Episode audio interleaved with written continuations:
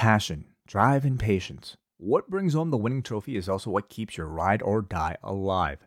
eBay Motors has everything you need to maintain your vehicle and level it up to peak performance. From superchargers, roof racks, exhaust kits, LED lights, and more, whether you're into speed, power, or style, eBay Motors has you covered.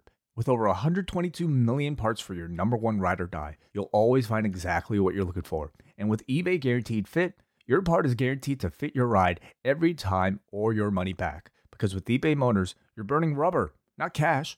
With all the parts you need at the prices you want, it's easy to turn your car into the MVP and bring home that win. Keep your ride or die alive at ebaymotors.com. Eligible items only, exclusions apply. Poison Rana.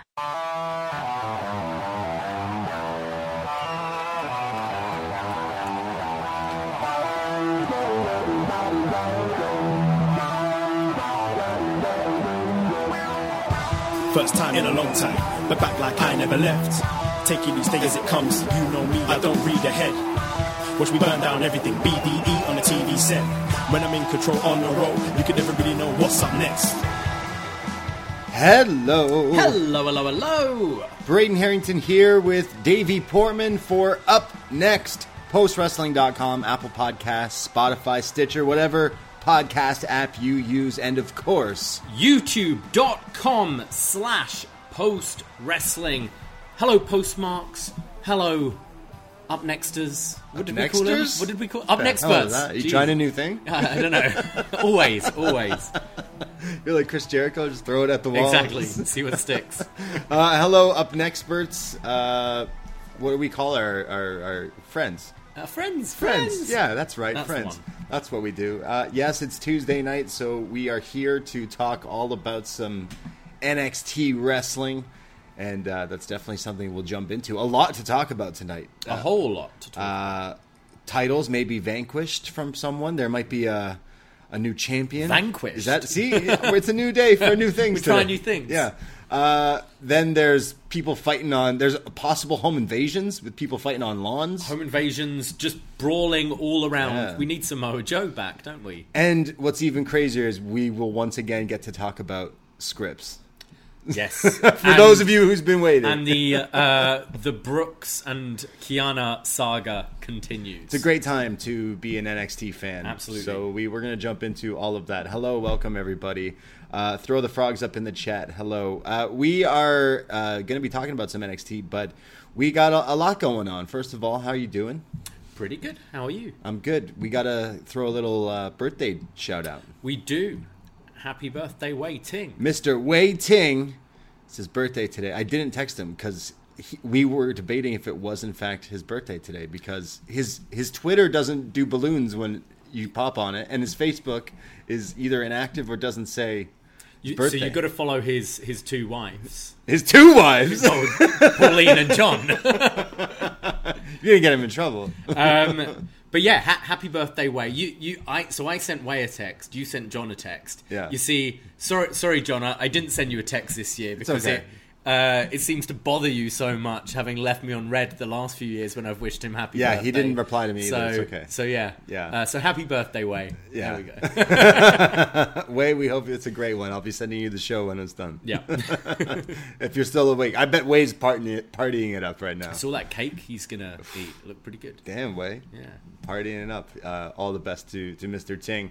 Uh, how you doing? We're okay here, right? Yeah, pretty good. It's been a good few days. Uh, I want to start by saying, well, we haven't done this for a while, but at the end of the show, we might talk about some other things we're interested in. Um, like, I know we both saw Scream in the last few Scream in the last week, and if you right. followed our our stuff for the last few years, we you know we we kind of love this franchise. So uh, we're going to talk kind of spoiler full of Yeah, that at, at the the, very end, end of the show. and The Last of Us as well. Just Ooh, a few yeah. minutes on both. And uh, and it was a huge weekend. It was. It was a huge weekend. Yeah, we'll be we'll be chatting a little bit about The Last of Us ending, and then maybe we'll give some thoughts on Scream and stuff. We'll give spo- spoiler warnings before that as well. But uh, th- those were some some things I was watching this weekend.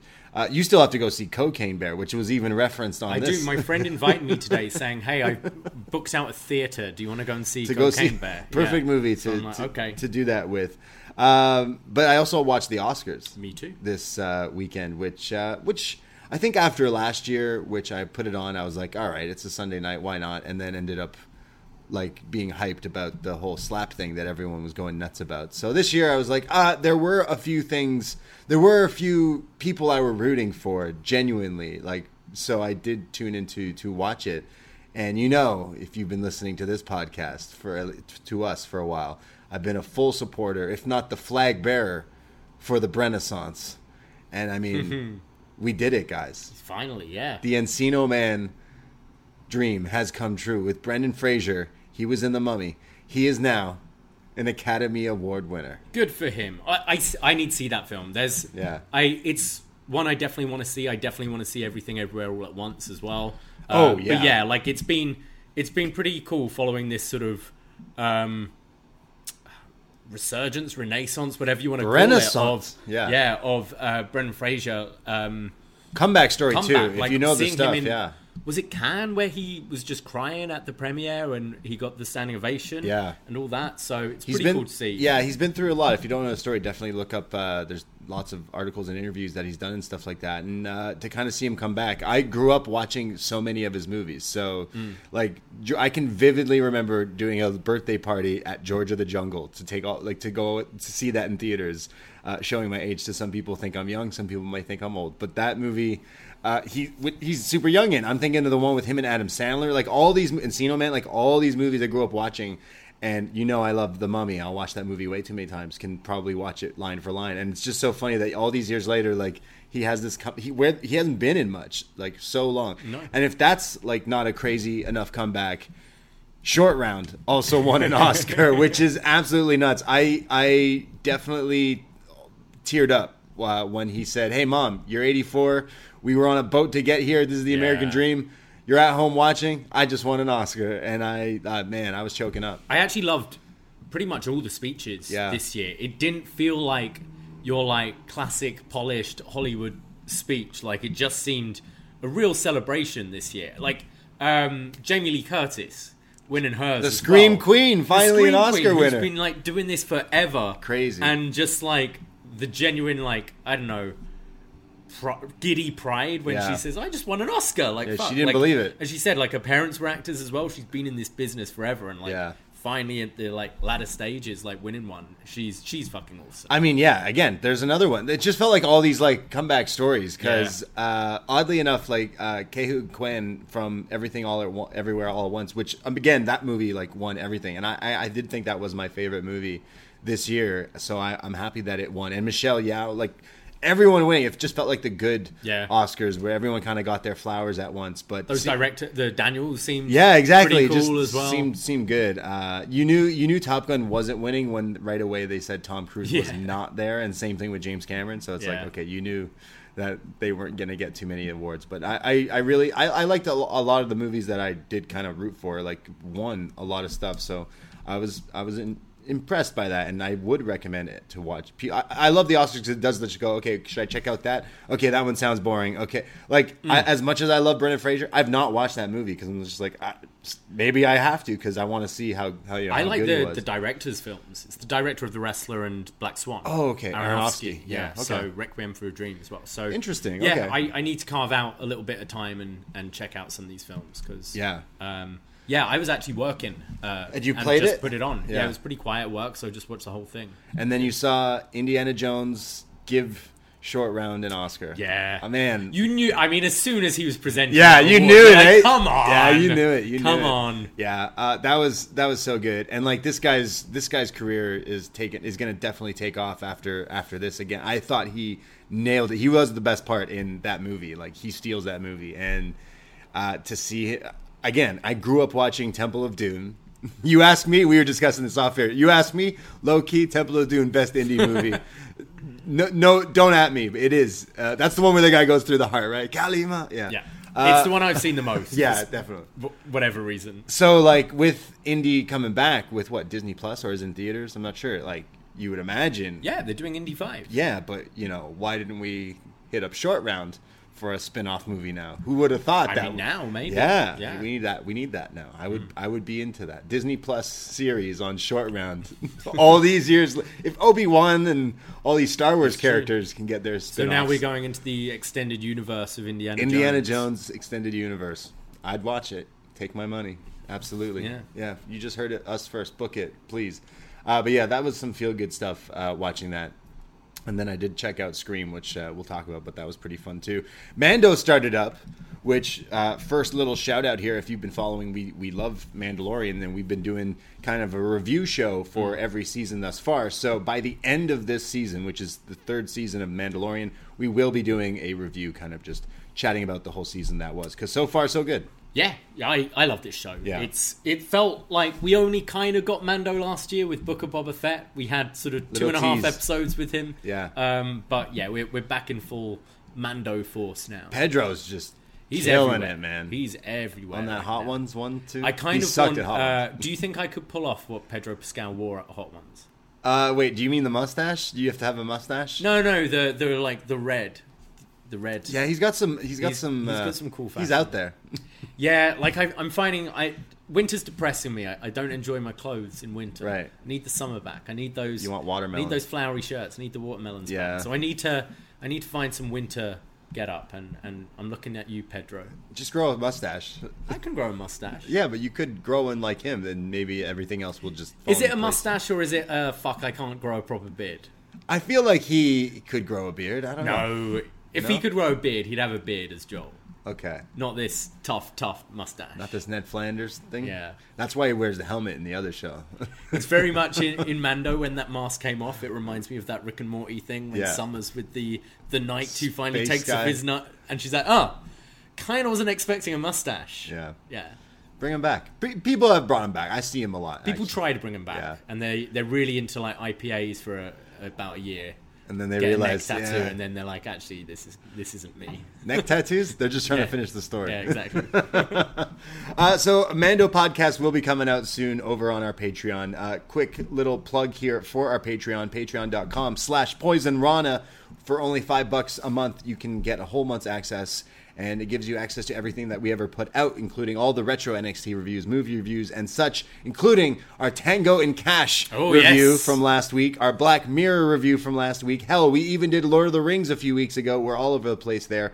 But it is WrestleMania season, so this week uh, we're going to be looking at WrestleMania 11. everyone's favorite. Uh, no, it's not everyone's favorite, but it is John, John and that's favorite, why he yeah. picked it. I believe he was at this event, Yeah. and he's loved it. He watches this one yearly and uh, wants to finally hear us talk about it. Yeah, so we're going to have him on for the whole show. We'll talk about Pamela Anderson and Jonathan Taylor Thomas, and it's going to be a great old time. So that's going to come out on the Patreon this week. Also, not sure if you looked at your calendar, but this Friday is St. Patrick's Day.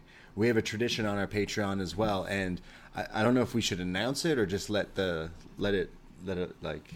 I mean, I've put the feedback up now. So we're doing a review of Leprechaun Three. Yes, we are from 1995, and this time he's going to Vegas. Is it Leprechaun it's in Vegas? Oh, this one's gonna be good. Yeah, that's gonna be great. So yeah, we got WrestleMania 11 this week, WrestleMania 19 next week, uh, because Jake from the Windy City picked that. So we chat with him a little bit too.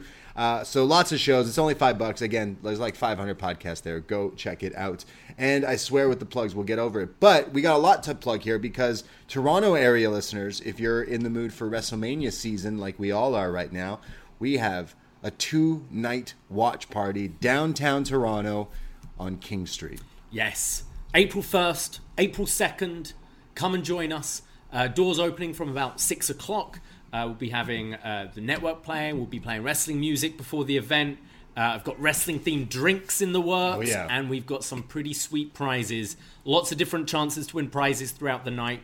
And the main thing, of course, you get to watch WrestleMania with sound on with all your friends. Yeah, it's going to be a lot of fun. We've been throwing these parties the past little while, and they've just been a blast hanging out, watching wrestling, having a good time. And now we've we've upped the ante. We've got like replica titles to give away, a Cody Rhodes weight belt, some crazy figures. We got we're gonna have a blast, and it's gonna have uh, we just want people to come out. So if any listeners, uh, especially the ones who've come out to some other ones, definitely hit us up, and, and we'd love to see you.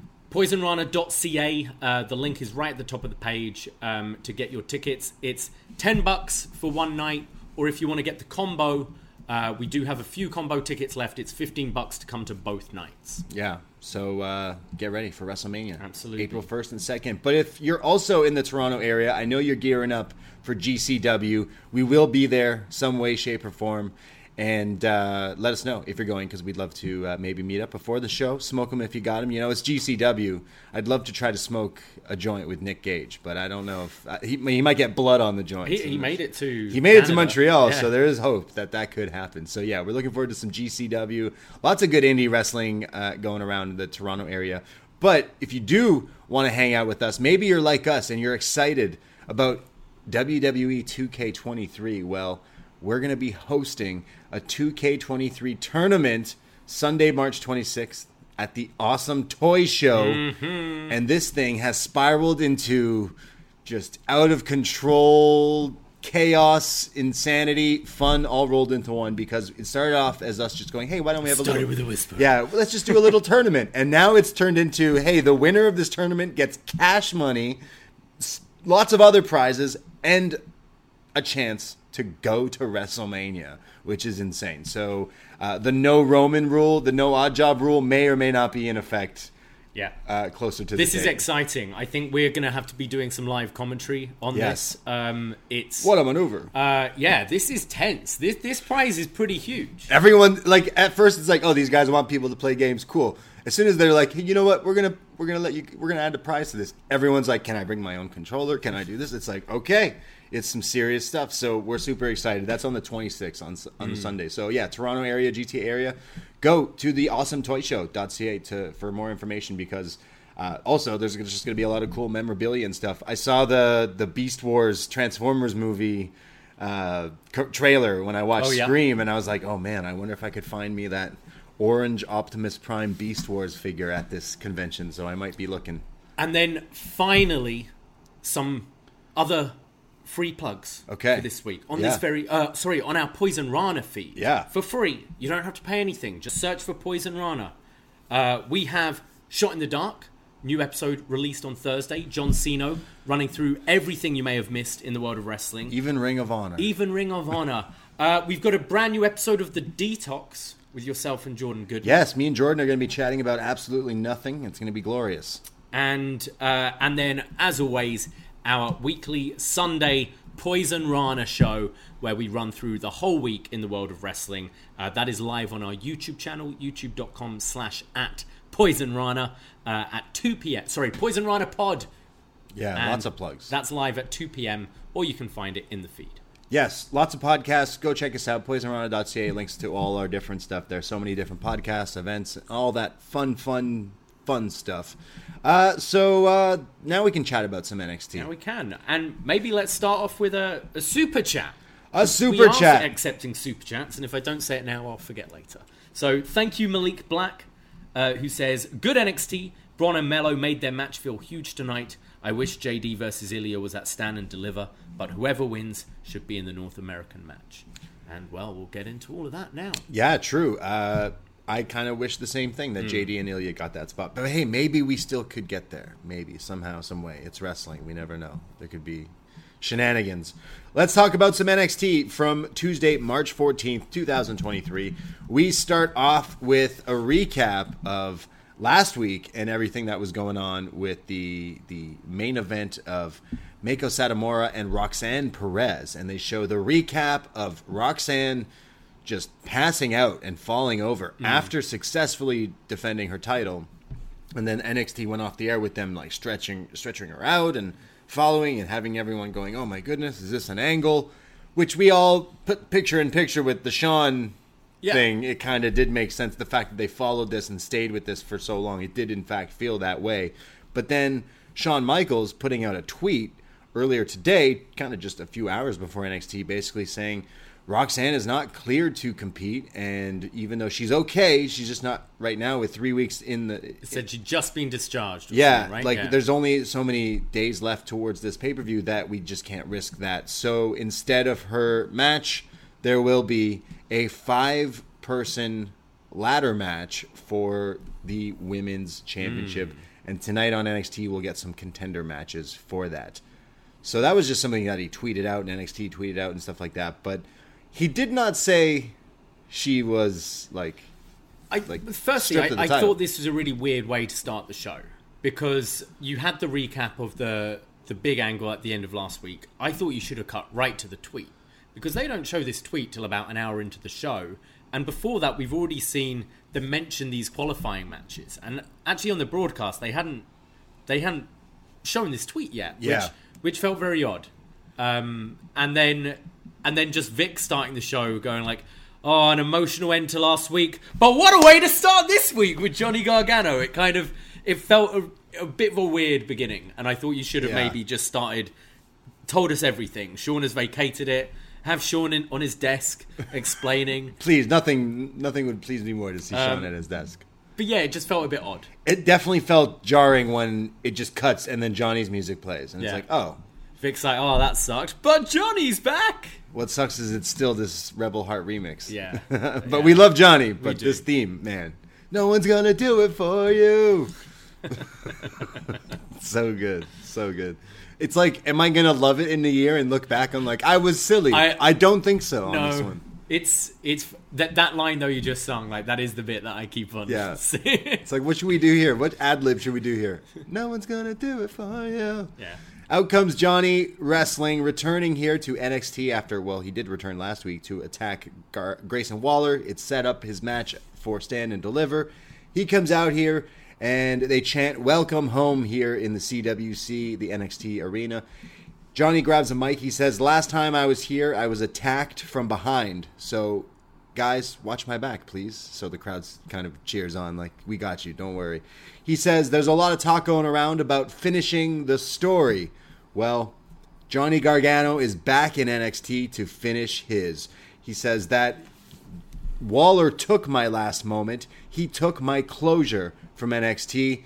And, well, even though I'm the heart and soul and he tried to rip that away from me, I kind of respect it. He says, I know what you were trying to do, and I saw what you did, and I, I even wanted to see what you do with it because the last guy to take me out ran with it, and that was Ciampa, and he became champion, and he became just like a He superstar. says the greatest NXT champion Yeah. of all time. He says, "So I watched you, Waller. I watched you and hoped that you could to, you could take it to to another level. But what did you do? You just lost. Twice. Yeah. Yeah. What have, what have you been doing, Johnny? He had a kid. yeah, he had a kid. He was in a a chamber match. He was in a chamber. Yeah. I'm, just, I'm, just- I'm just kidding. He then says, Got a pay raise. yeah, we'll see his house later. He then says, uh, Well, what did you do? Nothing. He says, NXT was my home, and you do not screw with home.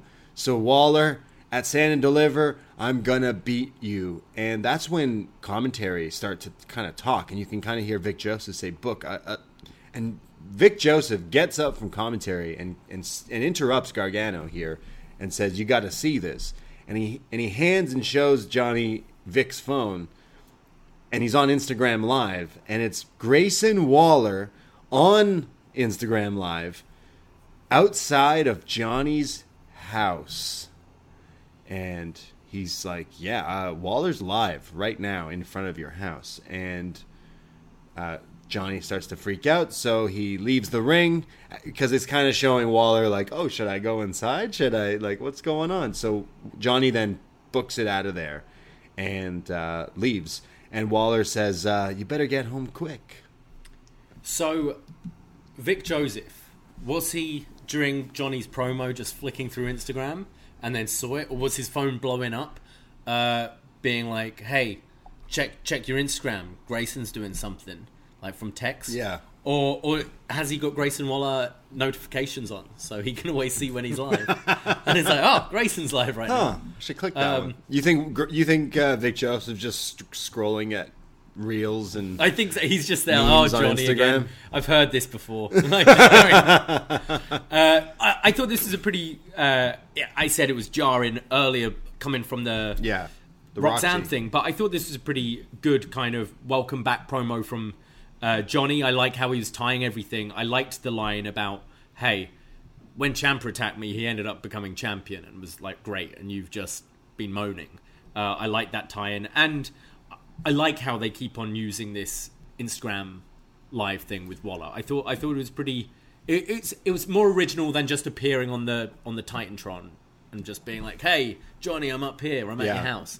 It was pretty cool. It, it was something that they've not done mm. before, really, in in wrestling. So I actually really love it. Waller has used this Instagram live for quite a long time. So, mm. like he, he actually goes live during his segments. It's pretty funny. So as Vic was mentioning this to Johnny, I quickly pulled up my phone, went on Instagram, and clicked his live. And he was in, he's like, "Yo, I'm in front of this guy's house," and just talking mad shit over the, the account, being like, "Oh, he's leaving. Is he?" People are saying he's leaving, and like you could see the chat, and then he goes, "Oh, like." Hope he gets here quick, and then kind of ends the live, and then like started tweeting out other videos throughout the night. So, do you think the whole like the bit later was probably live as well? I imagine Johnny lives pretty close. Yeah, that's where it took Or way too this long. is just a fake, ha- it could just be another house, right? I guess we'll get to that because that takes a while for him to get there. Well, yeah, but like it's it's ambitious if you if you are actually doing it live and he's then driving back to his house, Right. And even if he does live close, it's like It's like it's wow, live TV. You got to drive there. But yeah, Yeah.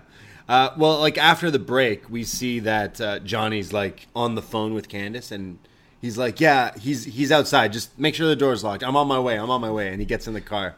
Candice And didn't give a fuck all night. McKenzie's like McKenzie McKenzie then says like to the cameraman like yo follow this guy follow him all the way home Yeah, so then that's why we have a camera there were like three cameramen. yeah there was a, there was a lot and lighting guys was him, there was lighting guys there was boom mic guys there was everything on this front lawn security making sure the way's clear for him to get through the way. Yeah. So more on Johnny Gargano rushing home. Just what could this? I, I think it's pretty creative, modern heel storytelling. Yo, I'm on Instagram Live. I'm, while you were cutting a promo, I'm outside your house. Like what? So that's that's interesting. I like it. What I want to know though is whenever these like wrestlers do this, all right, Waller gets into the house. Then what? What's he gonna do? He's gonna he's gonna murder his all over family. the place. He's like Do a shoey out of Like- Johnny's shoes. because he's come on. He's like he's a dick. He's not gonna fucking attack Candy. Yeah, he's not gonna, like, beat up a baby, So he'll just be in there and she'll be like, all right, I'm calling the police. No, uh, he should have went in there and like broke some of Johnny's like Toys. toys and, Yeah. and comics, ripped them up. Hmm. Could have been good. Would have been good. Yeah. Next time. I, I there's something about going into someone's home though, right? Oh yeah, Like- it's a dick move. But Yeah. I, I just always wonder, like, all right, well, what are you gonna do now? You're in there. Like- Hi, Candice. You're just awkwardly standing there. Yeah, at least like Or when she's going, oh no, Grayson, no, stop. I think back to my favorite. I know everyone thinks of Randy and Triple H when Hmm. Triple H shows up at his house and attacks him and stuff. But I love when Edge shows up at John Cena's dad's house and then slaps him. It's so good. It's one of my favorite bits. Callbacks. Uh, we go to a uh, where were we? We have earlier today Wes Lee and Axiom. They're in the parking lot during the day earlier today, and Wes Axiom just pops up out of nowhere, and Wes is like, "Oh, you keep you keep following me," and Axiom says, "Yeah, well." I want to enter this open challenge, but every time I want to enter you, like someone gets ahead of me. So this time, I'm just going to follow you around all day, and that that I way, love that. I think that's so good. that way, when it's time for the challenge, I get to enter it. So, what are you doing right now? And they're like, he's like, uh, well, actually, I could I could go for a bite. Yeah, all right, let's go. Let's go get some lunch. So they they go and is, get lunch. he's doing this during the week, but like once it comes to actually being in the CWC, he's not with him. Wes is being like interviewed on his own. Yeah, or was that later uh, after? I can't remember now. There's later with Sean, Yeah. but yeah, it's What are you gonna do? Wes. He was like, "Dude, I need to go to the toilet," and then just like climb through a window and escape from him. just why don't you just give him the match? Yeah. it's been like It's not the rules. Yeah, he he makes the rules. They're his open challenge. we then go back to our the ring for our next match. It's for the NXT Tag Team Championships. The champions Gallus defending against Pretty Deadly here. It's pure Gallus. We get the Gallus boys on top. They're throwing around Kit and Elton. I keep forgetting which one is which. Elton's blonde. Elton Elton Prince Elton Prince is the blonde. and Kit Wilson's the brunette. We get uh, this like double like swinging ba- into a backdrop from Gallus as they are in control, and we go to commercial. We come back, pretty deadly now are in control, and they keep tagging in and out, and then they hit this like back suplex on Mark. Um, here, Mark Coffey. Yes. Mark Coffey. Uh, there's then a beatdown on Mark, and then a hot tag finally to Wolfie. Wolfgang's in here and hits this huge leg lariat. I thought he looked pretty good here. Uh, he then beats up Elton, and then both members of Gallus hit the like double lift up, almost like a choke bomb. I think of La Resistance and the Bonsoir here, but it's then broken up at a two count. The crowd were getting pretty into this even I was kind of getting into this. There was then a title shot where where one of Pretty Deadly's like distracting the refs with one of the titles. The other one smacks Mark in the back, Smacks, taps. grazes him with the title. Well, I guess that's why he kicks Yeah. out of it for a two count. I bid on that as well. And then they try to set up for the spilt milk, but then that's blocked. And then there's uh, some big boots from the, the the Gallus lads, and then they hit a new finishing move, which was like a spinning fireman carry TKO with one of them booting the with other the guy. running knee, running knee Was it like the a head. boot or knee or it was a knee. It was this, yeah, flying knee into the TKO. Looked really cool. This looked awesome. Did they listen to us last week or something? Yeah. Shout out Gallus boys because this looked actually pretty good. I hated their old finishing move. was it a running power slam with a kick? It's like yeah, it was. this one, the guy like helicoptered. Like, it looked really good. It was like almost like an F5 yeah, spin. he makes the guy move. like hit the F5. Yeah. Uh, so pure Gallus is what I'm calling that move, and I'm calling this. I actually kind of got into this match. Yeah, I thought the end, especially with the uh, when Wolfgang came in. Actually, I thought he had a really good hot tag here, which was pretty exciting. And then um, the the stuff with the belt, the distraction, and even the the kind of low bridge sending, like messing up spilt milk. I thought it all flowed together really nicely into the finish. Um, yeah, this kind of exceeded my expectations because I'm not too high on them uh, in ring wise. Like Yeah. they're, they're they're all clean, they're all, but they're just not the most exciting wrestlers to watch in the world. But I thought they did some fun stuff here. Gallus boys on top. Hmm. As uh, RYN in the chat says, yes, pretty deadly, and Gallus put on a good match. You, you, who, who would have thought? People Yeah. would be crazy to hear such a thing, but actually, I, I liked it. So, uh, Gallus retains, which I don't know if we're gonna get a what a title match at the pay per view.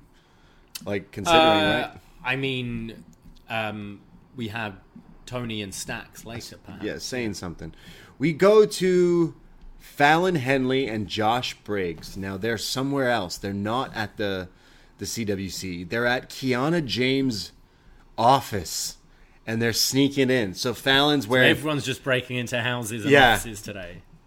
Fallon's wearing like all black, a black cap, black everything, and Briggs is wearing like outdoors. I'm thinking Like- Call of Duty. Camo, like Yeah. the leaves, the Yeah. nets, all that. And she's like, I said like low key and, and you know non suspicious. He's like, yeah, I'm trying to blend in. And she's like, no, you're completely wrong. But okay, so he's just walking around with this these fake leaves all over him. They break into Kiana James' office room here, and they start to snoop around for some information on maybe they can find something. The fact that she's been toying with with Brooks, and they see that there's a contract here, and what it's a contract for tonight that Kiana has a contendership match. And she's like, "Oh, partners, eh? Some partner." Then they keep looking, and Fallon's like, "We need to look for," or is it Briggs? Is like, you know, we should probably look for a little black book, and that's what they find this black book. So they look in it, and it's got her like schedule, hmm. and they go through it. They're like, "All right, what's this say?" This one says, "Operation Get Get a Boyfriend." Operation Boyfriend. Yeah. And it says ongoing. And then they're like, what's that mean? Huh. And then it says, like, you know, hang out with Brooks. Get Brooks to make Fallon tag with me. Win titles with Fallon. This reminded me of, of Wayne's World when they're like, screw over corporate idiots. Feel sorry for those losers when they're talking about they're reading it about themselves. Like, what? How could how could they be doing this? It's like, yeah, that's been her plan. So they're pretty much seeing like her plan here. But then when they start looking through her calendar, they see drinks with Sebastian, dinner with Sebastian, each different nights, and they're like, what? Then they see the card from the flowers, the roses. Mm. And everyone knows roses really smell like poo poo. They read it and it says, Thanks for a great night and morning, from Sebastian. Ooh, So they're like, what? Who is this Sebastian? yeah. Which then it cuts off because they're like, oh, someone's coming. We got to get out of here. So, Shocking. So do we think she is having an affair? I mean, it's looking pretty, pretty likely. But uh, is this a, a swerve of some sort? I, don't kind of feel because it you could read you know the first bit which is like Operation Boyfriend, uh, tag tag with uh, Fallon, win the championships. Is it like her devious like plan, or is it her her vision board? Like Yeah, she's projecting. yeah. And she's like, okay, what do I want to do? Want to get Fallon to like me and win a championship with her. I want a boyfriend this year. These are my 2023 Yeah. goals. Is it that, or is it like you know, win the tag title, steal her bar, all Right, this? right. But how do you explain Sebastian? But is this like Fallon? You snuck in here looking at these things you shouldn't have looked at. It's like looking at someone's phone, right? It's like Is she doing it to test Fallon? maybe. She's like, I sent myself those flowers. I am Sebastian. you know, like to just see like when she finally goes, huh, who's Sebastian? She's gonna go, You've been sneaking through my stuff. Right. It's all a ruse. It's all just a trap for you. I don't know. It's, Or is Sebastian a, like an ex trying to get back with her and she's like, Look, I'll go for dinner with you, but like no, but then what what's the morning all about? Sebastian like her dad? Yeah, but great night and morning. Oh wait, yeah, sorry. that that's the bit where I'm like, I, I find it hard to. well, hold on a second. She could be married, so Operation Boyfriend could still stand. You could be married and still want a boyfriend. But let's say it's uh like it's this ex from out out of town. We've been dissecting this longer than the actual segment, but yes, please, I'm listening. So say it's this ex from out of town Yeah. called Sebastian, who's like, Canna, I just want to like. I'm picturing have a Jamaican a chat. crab. I need to talk to you, and she's like, I'm with this. I'm with Bob Buchanan's kid now. Like I've moved on, and and he's like, no, all I want dinner or drinks, nothing more. And now he's fucking with her. That they didn't they didn't have a, a morning after, but he's like trying to to get in between. Hmm. I don't know. Yeah, I'm interested. I'm not gonna lie. It's some great riveting storytelling, soap opera, Days of Our Lives. Did you like Brooks and Fallon here in their get up? I love that gear, the Yeah. Call of Duty gear. Yeah. When I think of Sebastian, I think of the singing Jamaican crab from Little Mermaid. Oh, which yeah. I can't wait to see in the live Who's action. playing Sebastian in the film? I hope so. They look like they did Flounder dirty, if you ask me. Who's Flounder in the film? he just looks like a little old fish. Doesn't even talk or anything. Got the short end of the. Oh, they did there. that with Aladdin, didn't they? They Yeah. didn't have And uh, Mulan. The yeah. They cut out little friend Oh, uh, Mushu. Mushu. Yeah, he Yeah. was just gone. So Yeah. oh, Sebastian is David Diggs. I don't know if I know. Well, I hope it's still like a prominent character. Flounder. Oh, Flounder's a kid. Yeah. It's that kid from that thing. Nice. Yeah, Nice. you know who I mean. Well, we're gonna find out who Sebastian is one day somehow, but it's definitely not gonna be tonight. But we're gonna have to wait till maybe next next week because uh, we want we want answers because we have a lot of questions, but so does the NXT audience because uh, later in the night they're gonna be chanting who's Sebastian Who's during a match. Sebastian? We go to the Shawn Michaels tweets. This is when they finally show them, and it's Shawn reading them and saying like, "Hey, tonight we're gonna have some some qualifying matchups for that ladder match at Stand and Deliver." And we go to. They've already shown the graphic for Yeah. Ruca and Stark in the match before. So you'd be like, kind of huh? weird. then they cut to Dr. Warren Becker. Yeah, this doctor says Roxanne Perez.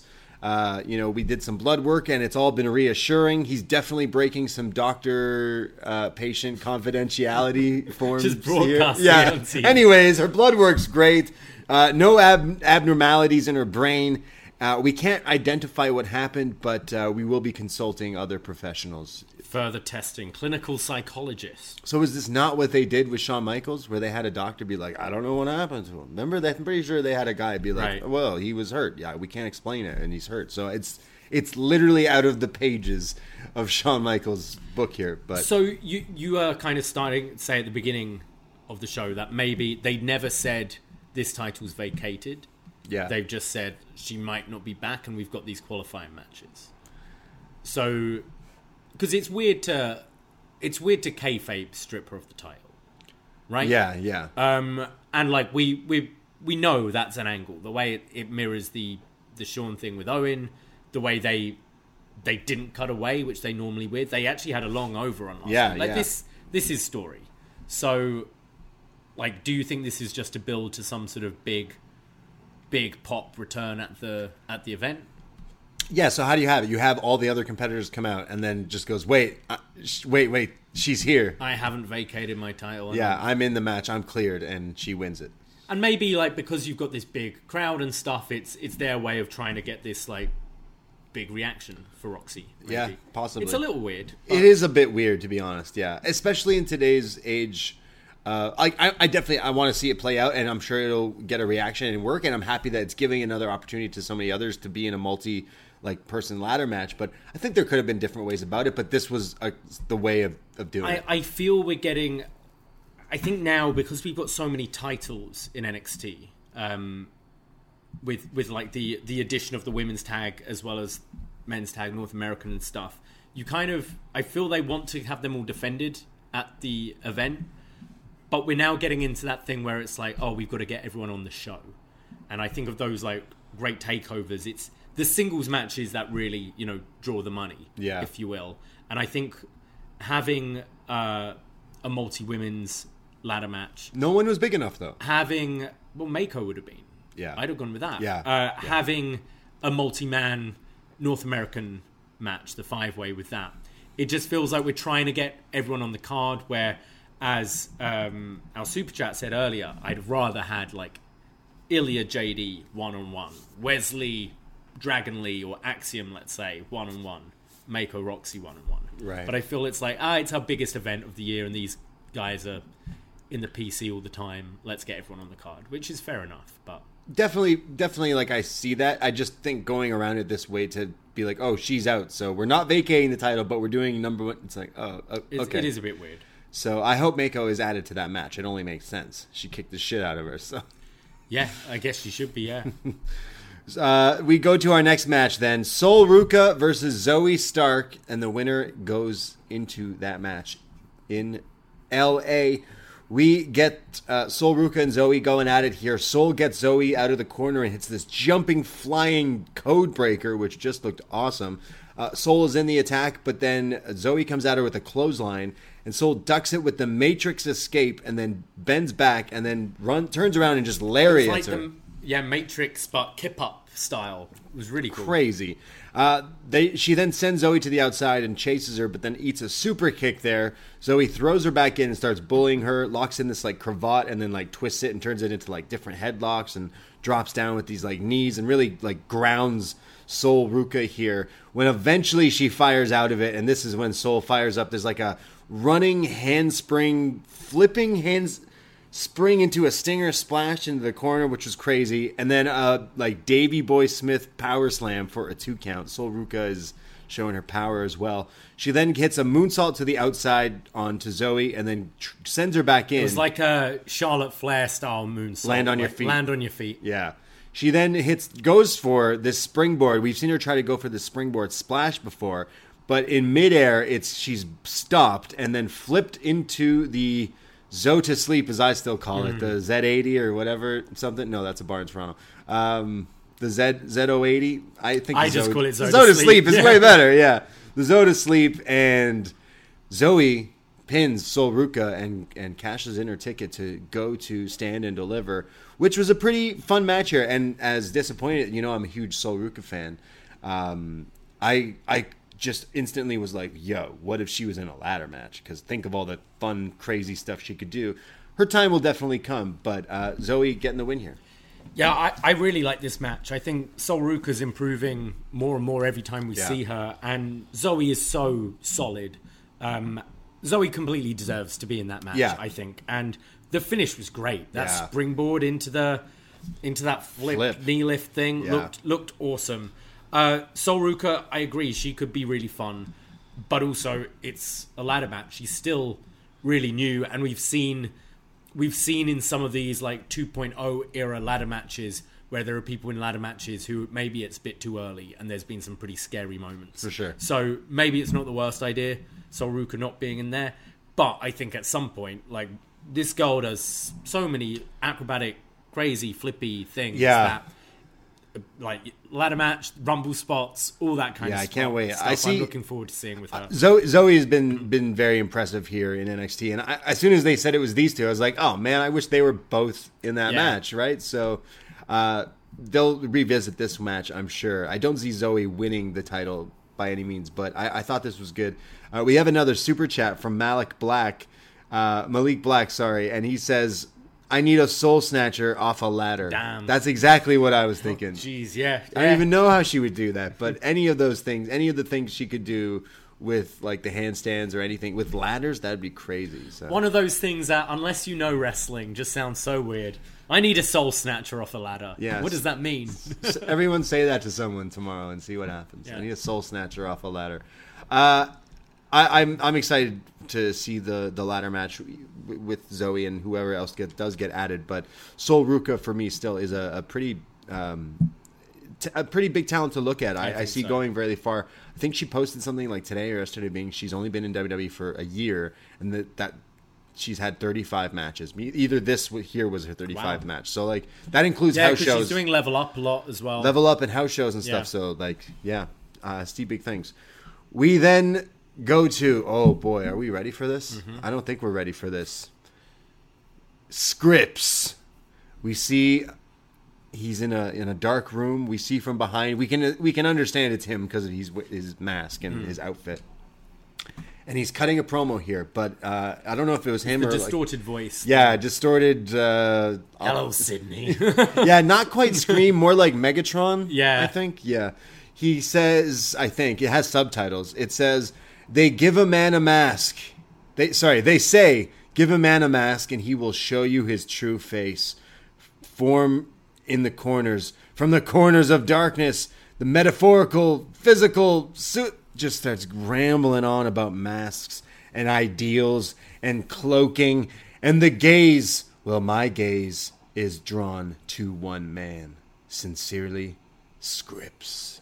And he's he's writing things down and screwing them up and throwing them down like he's The- he's surrounded by these notes of like abandoned Yeah. things. Whose mask was this? Whose mask is that? Because he attacked Axiom later, Yeah. but this didn't look like Axiom's I- mask to me. I guess it was. it him. wasn't his mask because Yeah. it looked decent. Um, was it Dragon Lee's mask? Dragon is Lee's that, mask? Is that going to be Stand and deliver. so? Scrypts hates masks. I, I didn't understand this, man. Like, it's, I mean, his voice was all robotic Like, and stuff. So, yeah. Uh, put the uh, Fire Frank in the chat, putting up the emoji of the. What do you even call this? Writing? A quill A quill emoji? or like calligraphy. The ideals and the metaphorical of the darkness and the man. Oh my god, I I love I, this. I didn't understand this at all. It's He- so bad. He doesn't like masks. Yeah, I don't think. the guy who wears a mask hates masks. well, yeah, like that's Batman, isn't it? He doesn't like bats, so he wears- So he is a bat. Wow, you might be onto Become something here. fear. I hate masks. Reggie just hated masks. So, how, how many? Who did he lose the twenty four seven championship to? Uh, Was that a guy in a mask? Maybe that was his origin. His origin story is ah, that guy in the mask really got me. Yeah. Man, I don't know. I'm excited. We we asked, hey, where's Scrypts? We shouldn't have. Did we? Uh, I thought he was gonna take the mask off and be like, I hate masks. So he finally just goes, Yo, remember me? I'm Reggie. yeah, I, I didn't understand this. Yeah, it's hilarious. Definitely worth checking out. It's so bad. We go to the Witches versus Katana and Kayden versus Ivy and Tatum. So this is a uh, three-team triple threat tag team match, and the winner goes on to stand and deliver to face the women's tag team champions of Fallon and Kiana. So we got the Witches, Isla Dawn and Alba. Fyre. Alba Fyre, Katana, Chance, and Kayden Carter, Tatum Paxley, and Ivy Nile. We see a video during the entrances here last week when uh, Tatum and Kayden and like the whole women's locker room were kind of watching the main event of uh, Satomura and Roxy, but Ivy wasn't there, and Kayden and Katana were like, "Oh, uh, where's where's Ivy?" And Tatum says, "Oh, she's out celebrating with the Creeds and the Diamond Mine. She's not here." And they're like, "Huh." And they just kind of shake their head. And obviously, leading up to this match as well, the Witches have been kind of playing with both teams, with Kayden and Katana and, And- Ivy and Tatum. And the witches have also been saying like Tatum, like you're not even in Diamond Mine. Yeah. Like where's your Where's your membership badge? Yeah. you don't have diamonds on your gear. So we get Katana and Tatum's. And, well, also the rules in this one is all three are in the ring at the same Yes. time, and then they have to tag in their uh, partners. Uh, there's all like chaos in the beginning where they're all fighting, but eventually Katana's beating up Tatum. She eventually hits these like double knees off the ropes here. That looked pretty cool, and tags in Kayden, who comes in and hits this like drop kick combo splash out the corner, and then another float over into this like splash with Katana. Again, double teams look pretty cool. This is when uh, Ivy is the one getting beat up here and goes to tag in Tatum, but Tatum decides to not tag and kind of walks off here, leaving Ivy, and Ivy's just a little confused. She turns around and she gets this like uh, code breaker type move from Katana, uh, from Kane and Katana. Then to, to make things worse, when the witches now are getting rid of them, Tatum Paxley comes back down the ramp and kicks Ivy in the gut, and then picks her up and throws in, throws her into the ring. And those witches grab her and they they hit her with this like it's it's Isla Dawn who holds her in this like uh, Mexican surfboard almost type move, but like a backcracker, and then Fyre jumps off with a swanton bomb, which would also hurt her own partner, but it looks still looks pretty cool, and I bet would hurt. And they get the one, two, three, and they become the number one contenders to the women's tag titles. And I can completely see them taking this title and stand and deliver uh, as we see the fall apart of uh, Fallon and Kiana. Um, but here, yeah, Tatum turning on Ivy. Uh, I was wondering at first is she gonna become a witch, but this just seemed her like she's had enough of Ivy. Yeah. Diamond Mine. Yeah, it might not be she's a witch. She's a witch, but uh, she's just like fed up. So maybe that's the thing. Uh, th- I don't like the the three way tag matches. I don't know. I don't know how you can do a three way tag match properly. I don't know which way is the better way. Having three to tag does that make more sense? I prefer three in the ring. yeah, like this. Like this, Yeah. I prefer this way than the you can tag anyone. Right. I find that's always a bit silly. Like it should be trios rules, really. Like where even if there's two of you, like once you're out, it means your partner's Right. Hmm. one. That's how it should work. But if this was real, Yeah. but yeah, because I this one didn't work for me as much. There were some cool spots in it, but Yeah, I it was more about the the Ivy Tatum story, really. This one, yeah. Uh, but there yeah. was some cool stuff. But that leaves uh, Kayden and Katana not not on the card at the moment. true. Yeah, which is is kind of surprising because they've been a, a big act there for a while now. but now we got the witches, we do. so that's okay. We go backstage. It's Tony D'Angelo, Stacks, and Bron Breakker, and they start to talk to Bron, and they say, "Bron, we know you got that contract signing later tonight. We could help take out Melo for you." And Bron says, "Oh yeah, what is it going to be? Like some Sopranos or Godfather or or Boski or Ella Fitzgerald?" And he starts like naming all these like references to movies, and and Tony's like, "Whoa, whoa, whoa, what are you talking about? You know, we were just going to take him out to the parking lot, and uh, you just need to stop there. We were just to take him out to the parking lot. Here it means a lot." He then says, "We're going to take a you know a pipe to his knee, a bat to his knee." I love how they're baby faces now, but they're still like, "Hey, do you want me to kill someone for you? Do you want me to break the kneecaps?" And uh, Bron Breakker says, ah, bada boom, bada bing. He goes, I don't need this. I don't need to take out anyone. I got this. Don't worry. Thanks. And walks off. And uh, Tony D's a little upset, and he goes, It doesn't matter. We don't. We don't need him. It's fine. I say we get some gold. And Stack's like, Well, the the champ just walked away. And he goes, How about how about us as a team getting some gold? So it looks like Tony D and Stacks have their, their eyes on some tag team. Gallus. yeah. So now it's the Italians v the Scots. We had the English v the Scots. Now Yeah. it's the Italians. Yeah. What did you think of Bron Breakker's uh, Italian here? It's great. I just love how Bron was almost like, ah, it's that cartoon character Yeah. that's been here the whole time. yeah, he pretty much said that to him. Yeah. Uh, yeah, I don't like. I don't know if this is a match that's going like Stand and Delivers filling up quite a lot, but I imagine you'll have the tag titles defended on there. Um, Maybe. So I don't Tony and Stacks against Gallus. I see it being another multi. Another. I see. No, I don't. I don't see these titles being defended at this point. Like, No? I don't know. Yeah. It could be the I mean, there's nothing to say that they can't do more than five, six matches. Yeah.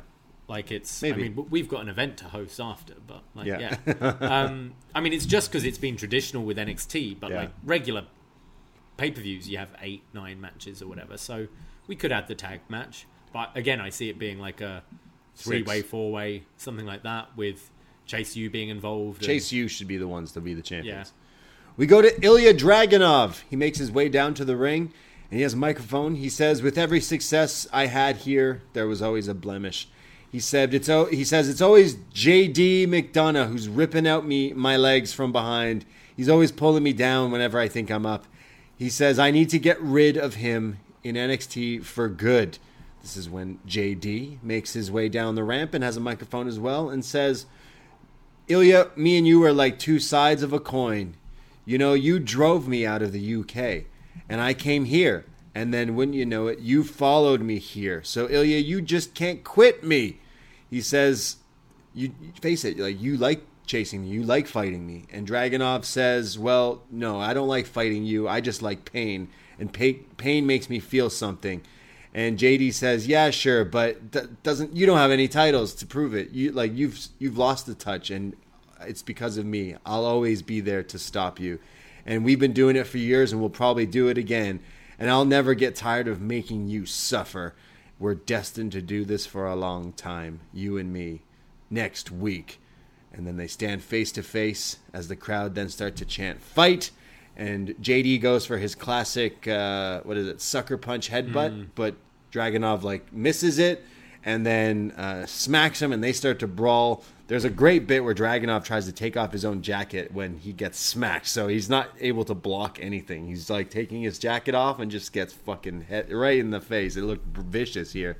They're brawling. It's a bit of a pull apart here, and they they start fighting through the crowd, and we'll see a bit later on. But that's set up for next week. Yeah, a, a bit of surprise, but I'm looking forward to see it. Absolutely, hope they get enough time. Yeah, I was figuring this was going to be on Stand and Deliver, but this way it's seeming like it's not. Again, they could do a false finish where it's like, no, we need to do this again at the the pay per view. But which I would hope so. I, I think they would kill it. I liked. Uh, I actually quite liked JD's logic here in the promo. As the heel, it's like, what do you mean? I've been trying to get away from you, and you followed me here. Like it's. I, I kind of enjoyed that. I did did find this and. Uh, I mean, not just this segment, but I noticed it here because JD stumbled a little, a little over scripted. You get all these. I mean, we talk about that scripts promo and stuff. Um, but some of the language giving to uh, JD, and you just, I can't remember what the line was exactly, but you just got the sense of writers there, like going, oh, and make sure you say this. Uh, I wish I remember what the line was. It just sounded odd, and he stumbled over it, and then it's like, yeah, it's because you're giving them, you're eating a thesaurus, and then getting these wrestlers to speak in ways that real people don't talk like. Right. And it was just a bit jarring in this one. Um, but I'm looking forward to the match. No, I like it. Like they, they have feuded a bunch, obviously in NXT UK. Whether if you've watched or not, would recommend their matches were awesome. But kind of saying like, yo, like we've been doing this. I you I came here, you follow me. You say I'm leaving. I'm trying to like, yeah, I'm I gonna hurt you. appreciate that NXT UK is canon Yeah, here as yeah. well. Like we saw that with Pretty Deadly and Gallus, and now with with these two, um, it's not like when you leave NXT and uh, everything is forgotten. It's Right. It's the same story continuing through. So we got our Batman and Joker here, Yeah, I guess JD so. and Ilya. I'm super hyped for that match next week, so can't wait. We go backstage, pretty deadly, and uh, they're upset. They're being interviewed. McKenzie just throws shade at them, as she always does. Like, so uh, you're not going to be on the card because you lost tonight, and they're like, yeah. We did. We're out of contention. That's what she says. You're out of contention now for the titles, so you can't go for them. They say Stand and Deliver has some great matches, but they don't have something, and I know what that is. We will host Stand and Deliver. Pretty Deadly, your hosts of Stand and Deliver, and they say more like snack and delicious. They got over this loss pretty quick, considering that they've been trying to get these titles back since New Day beat them months ago. Yeah. They were like, ah, We guess we're not good enough. We'll just host. that sounds fun. I'd love Shawn to just go, no, no, guys, we don't, we don't have time for hosts. We've already booked seven matches Yeah. instead of six. We don't need you." We don't need you. Sorry. Yeah. It's kind of They'll, like they'll be fun. The Miz is the host of WrestleMania, right? Yes. Right. It's kind of the same thing. Like, oh, we didn't really have anything. You don't have a match. Do you want to talk? yeah, sure. We go to Tyler Bate and Thea Hale. They're doing yoga backstage. We talked about Tyler Bate's Mm. yogi character uh, being all positive and shit. Uh, but it's interrupted as like Duke is like, sorry, was it Andre doing yoga with them too? was like, I need uh, need time. yeah, guys, get out of here. So Duke and Andre have a conversation, and Duke mentions like, "Hey, look, uh, it's it's not going so well here at Chase University. Have you looked at our win loss record?" And Andre Chase says, "It's not about wins and losses. It's not about that. You see, this is." This is what it's about. You could think of that when you grow up about wins and losses and, and trying to do that, but when I started Chase U, that's what this place is all about. And he starts giving this. You just needed like a score underneath it as he's like, it's not about that. This is Chase U. Chase U is life. he says Chase U is everything. And you, you, I know you deep down, Duke, you do care because you know I'm right. He says you, you, you think that you, you need you that we need Duke. Well, you need Chase U. What were you doing before? You were happy here just to be playing poker or having your head shaved? Chase U has done more for you than anyone else, and maybe you just don't see it. Whew, that was some Goodwill This- Hunting I was Academy was Award winning. Ted Lasso to Yeah, Jamie yeah. Tartt, right? Believe. Here, wasn't it? This was like Duke. You you are fantastic, but you know what? Now now you care about not just you winning. You care about Thea winning. You care about me winning. It's like you've become a team player and you've grown as a person because of that. So. Like it's good that you care about the wins and losses because you care. Yeah. you didn't before. Um, yeah, real, real Ted Lasso fantastic. stuff here. Uh, yeah, I I love this this story. It's not too late. Put the t- make make that wrong right. I I think that would be the at some whenever you do it, I think that would be a nice like crowning moment for this team. I think if there is a tag title match, they should be in the tag title match. Whether they win it, that should be the moment. Unfortunately, the big split should happen when Duke finally like beats him up. But after this, you just want to continue to see them together. Yeah, I, I don't want to see them split. Yeah. At least not yet. Chase U is life. Or I think if you do do the split, it's Chase turning on Duke Wow, that would be no. He couldn't do that. because Duke is Duke cares about. He's Duke not cares, bro. He cares, man. like he cares about this university. It was very Ted Lasso. Yeah. with the whole It's back today. football is like. Oh yeah, Yeah. It- it's out tonight. Yeah. So season three, episode Mm-hmm. one. Damn, we gotta watch that. Uh, we then go. We still see uh, there's a fight still happening backstage between JD and Dragunov, and Wes is like, "Huh, these guys are fighting." But then now there's like a bunch of people there trying to go for the open challenge, Hmm. and like all these people are fighting, and uh, Wes is like, "What's going on?" and like tries to go to the ring. We see Axiom's just waiting there, like, "Yep, okay, I'm, here. gonna, I'm gonna Ready." avoid these people." And it's all chaos. So Wes makes his entrance, and he's them. Wes did get hit uh, and got involved a little with JD and Yeah. As well. Oh, which true. makes me think that these two will be in that five way. Oh, okay. That, that I see Which yeah, they were. He he did look like he was scrapping with them Yeah. for a bit there. He makes his entrance, and out comes Axiom, who who did make it after everyone was fighting, but he's hit by a flying Scrypts. Scrypts shows up. H- Hell, everyone's out there now. It's anarchy, cats and dogs living together. It's everything. I think there was Quincy Jones in there. Quincy Elliott. That'd be Quincy Jones. That'd be would lit crazy. though. That'd be pretty sick. Uh, who else was out there? There was Quincy Jones, probably Zion Quinn. That Yeah, guy. Zion was definitely You know, there. Zion was there. Well, he's got nothing else to do. Uh, there was all these like NXT. Yeah, surprised talent. to see Quincy Elliott. He was back on Level Up. Um, I think this week or last week, um, with all the the stuff going on with him on on Twitter and you know burner accounts and transphobia and stuff. I'm I'm quite shocked actually to see him on TV. Yeah, that was. I, I was uh, like, oh, okay, true. I did see the video of him on Level Up um, of Quincy just beating someone up with his boobs. Yeah. I mean, we. I feel like we've seen people fired for less, or Yeah. released for nothing. Yeah. You know, just roster cuts. Like I'm shocked this guy's around. Yeah, I, I am too. To be fair, uh, and I'm happy he didn't make it into the open challenge here. Yeah. But the match never happens because all these guys keep fighting. Hmm. Everyone's fighting here, and uh, we'll see what this leads to later on. We get a commercial break, and during it, I got to finally see the full Rhea Ripley Stranger Things WrestleMania one. I haven't seen it with John Cena's. I haven't watched it in full ones, and I, I thought it was pretty good. I, I love it with Cena being Yeah. the voice. I thought it was pretty cool. Um, did does say? I mean, I know they say there's multiple main events, but saying being the main event of WrestleMania. So Yeah. I wonder if that is night one main. Charlotte and Rhea. Rhea. Maybe. Maybe. Possibly. Um, we then go backstage. McKenzie Mitchell's with Dragon Lee, and she says, Dragon Lee, welcome. Mr. Lee, Mr. Dragon, welcome to NXT. And he says, Thank you very much. I'm really excited to be, be here. I've been around the world, but I've always wanted to make it here. And I can't wait to show the world what I've got. And I just know I'm going to love it. So nice to meet you. And then he's just so happy and walks off.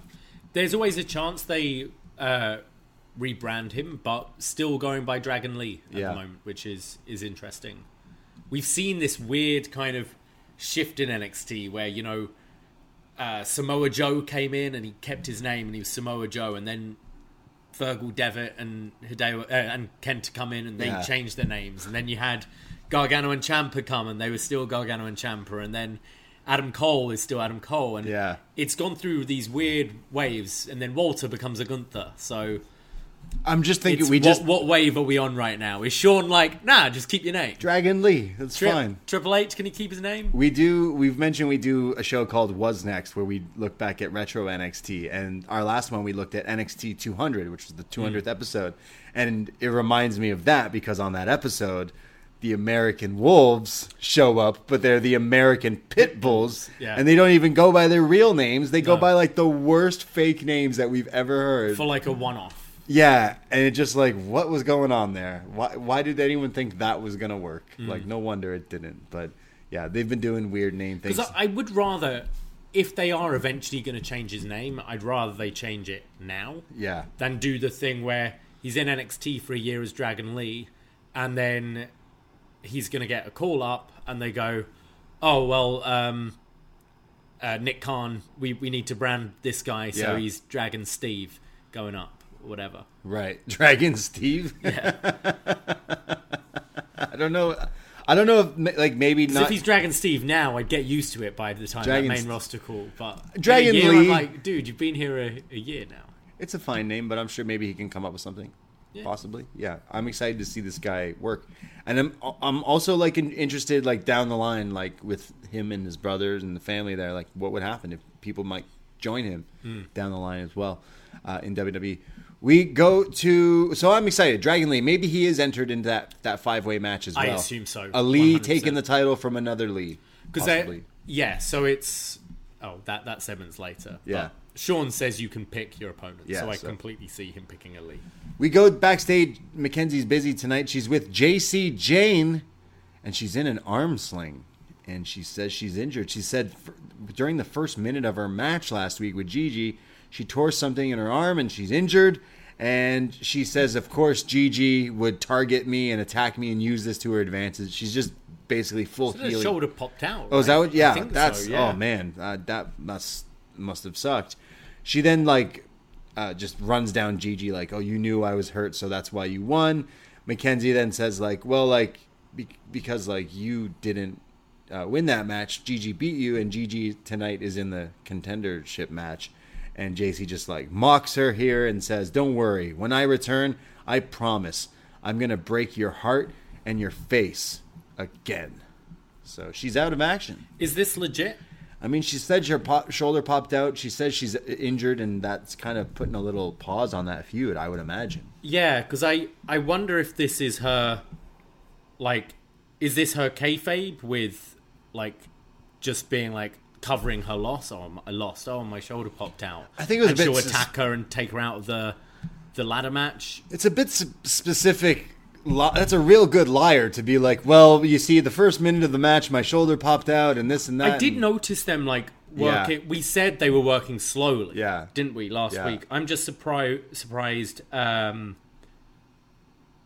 I, I'm surprised we haven't really seen. No, I haven't heard anything Much about of it. it. Yeah. Um, So Hope yeah, she's all right. I don't know. Um, but yeah, maybe a, a break from the feud and you know it worked with Ciampa Gargano. Yeah, Come back when Gigi's about to have a moment. And, exactly. but yeah, I could also see this maybe being kayfabe. Interesting. Yeah. I see it being real, but like because oh, I Gigi, lost because I'm hurt. because Gigi's in a match later and wins it. Yeah. and she could have come out and costed her the match to be in the match, right? Oh, she wants to take it when uh, in her biggest. she could moment. still do that, Yeah. even if she's injured or Yeah. not, right? So, like, even if you're injured, you can still go pull someone off a ladder. This post wrestling podcast is brought to you by NerdWallet's Smart Money Podcast.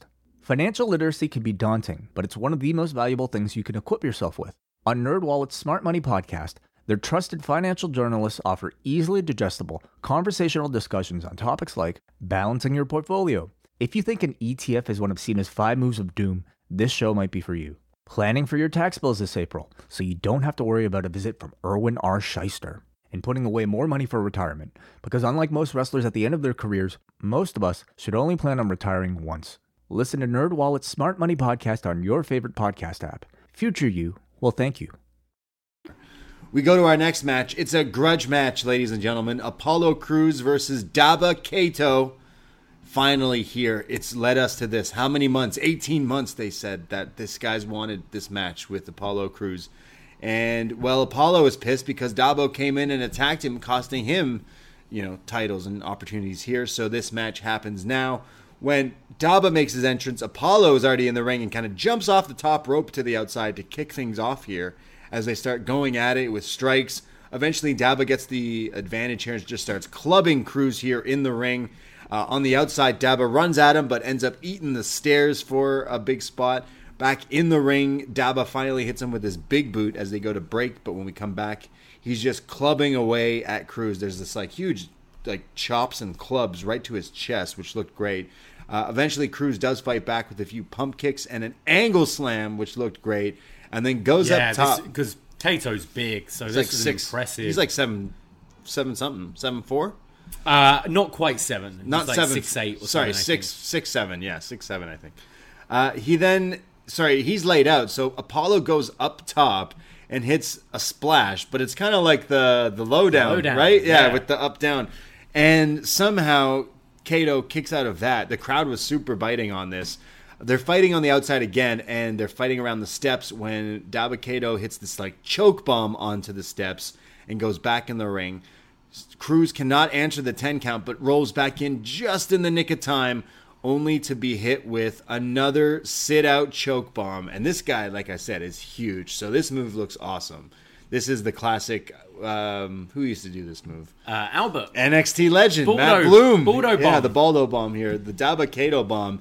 Uh, yeah, I guess what, what would he call this? The the Kato diet? Kato diet. Because he got the win here, so he's putting Crews on that Kato diet here tonight. yeah. Uh, the dabber bomb. The da- the last Dab- dab. The last dab. um, I I was really impressed by Dabba Kato here. Yeah. Actually, he's he's been someone we've who's been in this company quite a while now. We followed him on developmental for quite a few years, and didn't really do it for me. But he started to put it all together. I think. I, I'm not saying this was a five star clinic, but I was impressed here. As a big guy, I thought he showed a lot uh, of like kind of speed, aggression. The finish looked really good. Apollo Crews is just being beaten to the ground, though, isn't he? Yeah, that that's fine. You kind of knew that coming Mm. into this feud, right? That this guy would be obviously being pushed over him. I think we, when we saw a glimmer of Dabba Kato the last time when he the first match, I was Mm. like, okay, you look a lot different already than kind of what you did before, and I thought the same thing here. Maybe it's literally just that choke bomb looks so good. I don't I don't know how it would be to take that move. Is it safe because you're just he's got you the whole time, but because you go so high and so down so fast because of his st- speed, it looks devastating. I, I think these big guys, it's just it's the move in around the ring. You you see a big guy pick someone up and slam them, it's impressive, but it's how they like. You look at Great Khali, and he just Couldn't walk around. So yeah. awkward the way he's walking around. Almost to an extent. Like Yeah. saw him trying to throw Brock out the ring Yeah. on Monday. It just didn't look good. It looked quite awkward. And I think a lot of that awkwardness got has gone from this guy. Yeah. I thought that this is pretty fun, and again, love that choke bomb. So going forward, I guess this feud is over with. I don't know where we go with either of these guys, I'd say so. Yeah. really. But Dabba-Kato for NXT champ. champ. Yeah. We get a video here, NXT Anonymous. We see Wes Lee and Shawn Michaels in in a, a hallway alone somewhere, and uh, Shawn's like, "Look, man, uh, You gotta stop doing this. you gotta stop. you gotta stop doing these open challenges. Everyone's fighting all the time, and it's getting crazy and crowded. It's just not safe." And Wes says, "Look, I want to do these open challenges. I need to prove myself." Shawn says, "Prove you don't need to prove yourself. he says, "You're a champion already. What do you need to prove?" He says, "Well, I want to fight all everyone. Give me an open challenge." He says, "Look, I'll give you an open challenge. How about I give you one? I'll give you an opponent for stand and deliver." And and Wes is like, "I want ten of them. 10. I want a ten Give of the me best. 10." Give me ten. And he goes, "I'm not giving you ten, but how about this? Four guys, Shawn Spears somewhere was like, what? 10? 10. 10. He says, How about this? You pick four people, and it'll be a five way for the North American title, and you can pick your opponents. So Wes agrees. So, yes, a fatal five way North American Championship match. And it's Wes. We assume Axiom, Axiom. We assume JD. JD Ilja, and Dragon Lee. Dragon, that sounds crazy. Yeah. And the Dragon. The Dragon. that sounds pretty good. that sounds great. Yeah, actually, if that is in, ca- in fact the match. So yeah, I would assume so. Like Yeah. that makes the most sense. and that sounds absolutely bangers. Zion Quinn, Quincy Elliott, and whoever. Why do you do this? Yeah. We go to Kiana James and Hmm. Brooks Jensen, and uh, they're upset because Kiana was beat up by the witches earlier, and they and Fallon and Briggs walk in, and he, they're still wearing their outfits from uh, playing From their break-in. investigation detectives, and they say, "What's going on? Where were you guys?" And they said, uh, "Sorry, we had to be somewhere." They said, "Like, why weren't you here? Like, we got beat up and we have a match." And Fallon realizes, like, "What do you mean?" And says, "You have a match without me for the title." And she says, "Yeah, I can be double champion. Why not? If I wanted to be, just because we're a tag team." And that's when she gets mad and says that we also have a match this week, and you don't even know that because you weren't even here to find out. So they kind of walk off as well, and uh, yeah. Oh wait, was this wait was this before the match? Sorry, this was before that match even happened. I I, I Yeah. I'm going ahead of myself. oh, sorry. here. Yeah. Um, I'm going way ahead of myself here. This is when no, they were thi- calling this is them. Fallon and Brooks. Fallon Yeah. tells Brooks that she wants to go out on her own, Sorry. and he thinks she means, "Wait, you want to be on your own?" And Yeah, like, no, no, yeah, just for the match. But she's mad because she feels her tag partner should be there. yeah, she says Fallon should be here, and then kind of goes like, "I, I want to be alone, but uh, just we'll talk later." And goes, "Yeah, I got to have myself here because there was a segment There's afterwards." a lot to talk about with these guys. Gigi Dolin versus Kiana James. Winner advances to the ladder match. We get this like awesome looking RVD inspired back handspring into the shoulder tackle into the corner from Kiana James, and then sweet looking like arm hanging clicking neck breaker for a near fall. This is when the crowd starts to chant "Who's Sebastian?" repeatedly.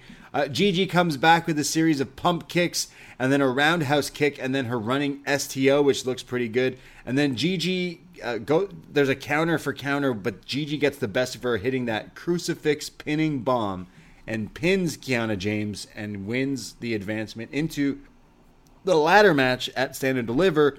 But after that, Isla Dawn and Alba Fyre attack Kiana and beat her up, and Brooks runs out for the save Yeah. to scare him off. But um, a, sh- a kind of a quick match. There wasn't too much going on in it. You could see a little bit of each of them, but that crucifix bomb thing looks good. Yeah. From Gigi, uh, I think the right person won. I, this wasn't too much real interest in this one because Kiana's already booked on the show. I can't really see Kiana doing double duty Yeah. stand and deliver. hey, she could. So uh, yeah, I I didn't think a whole lot of this. Uh, so this is. I, I guess I'll just go to that segment now Yeah, because I'm af- so eager to. I really am. Brooks and Kiana afterwards, after the break, are backstage, and she's so upset. And Brooks is like, "Can I get you anything? You need anything?" She's like, "No, I'm fine." That's when Briggs and, and Fallon walk in, and they're like, uh, "You know, I was jumped by those witches, and like, what happened to you?"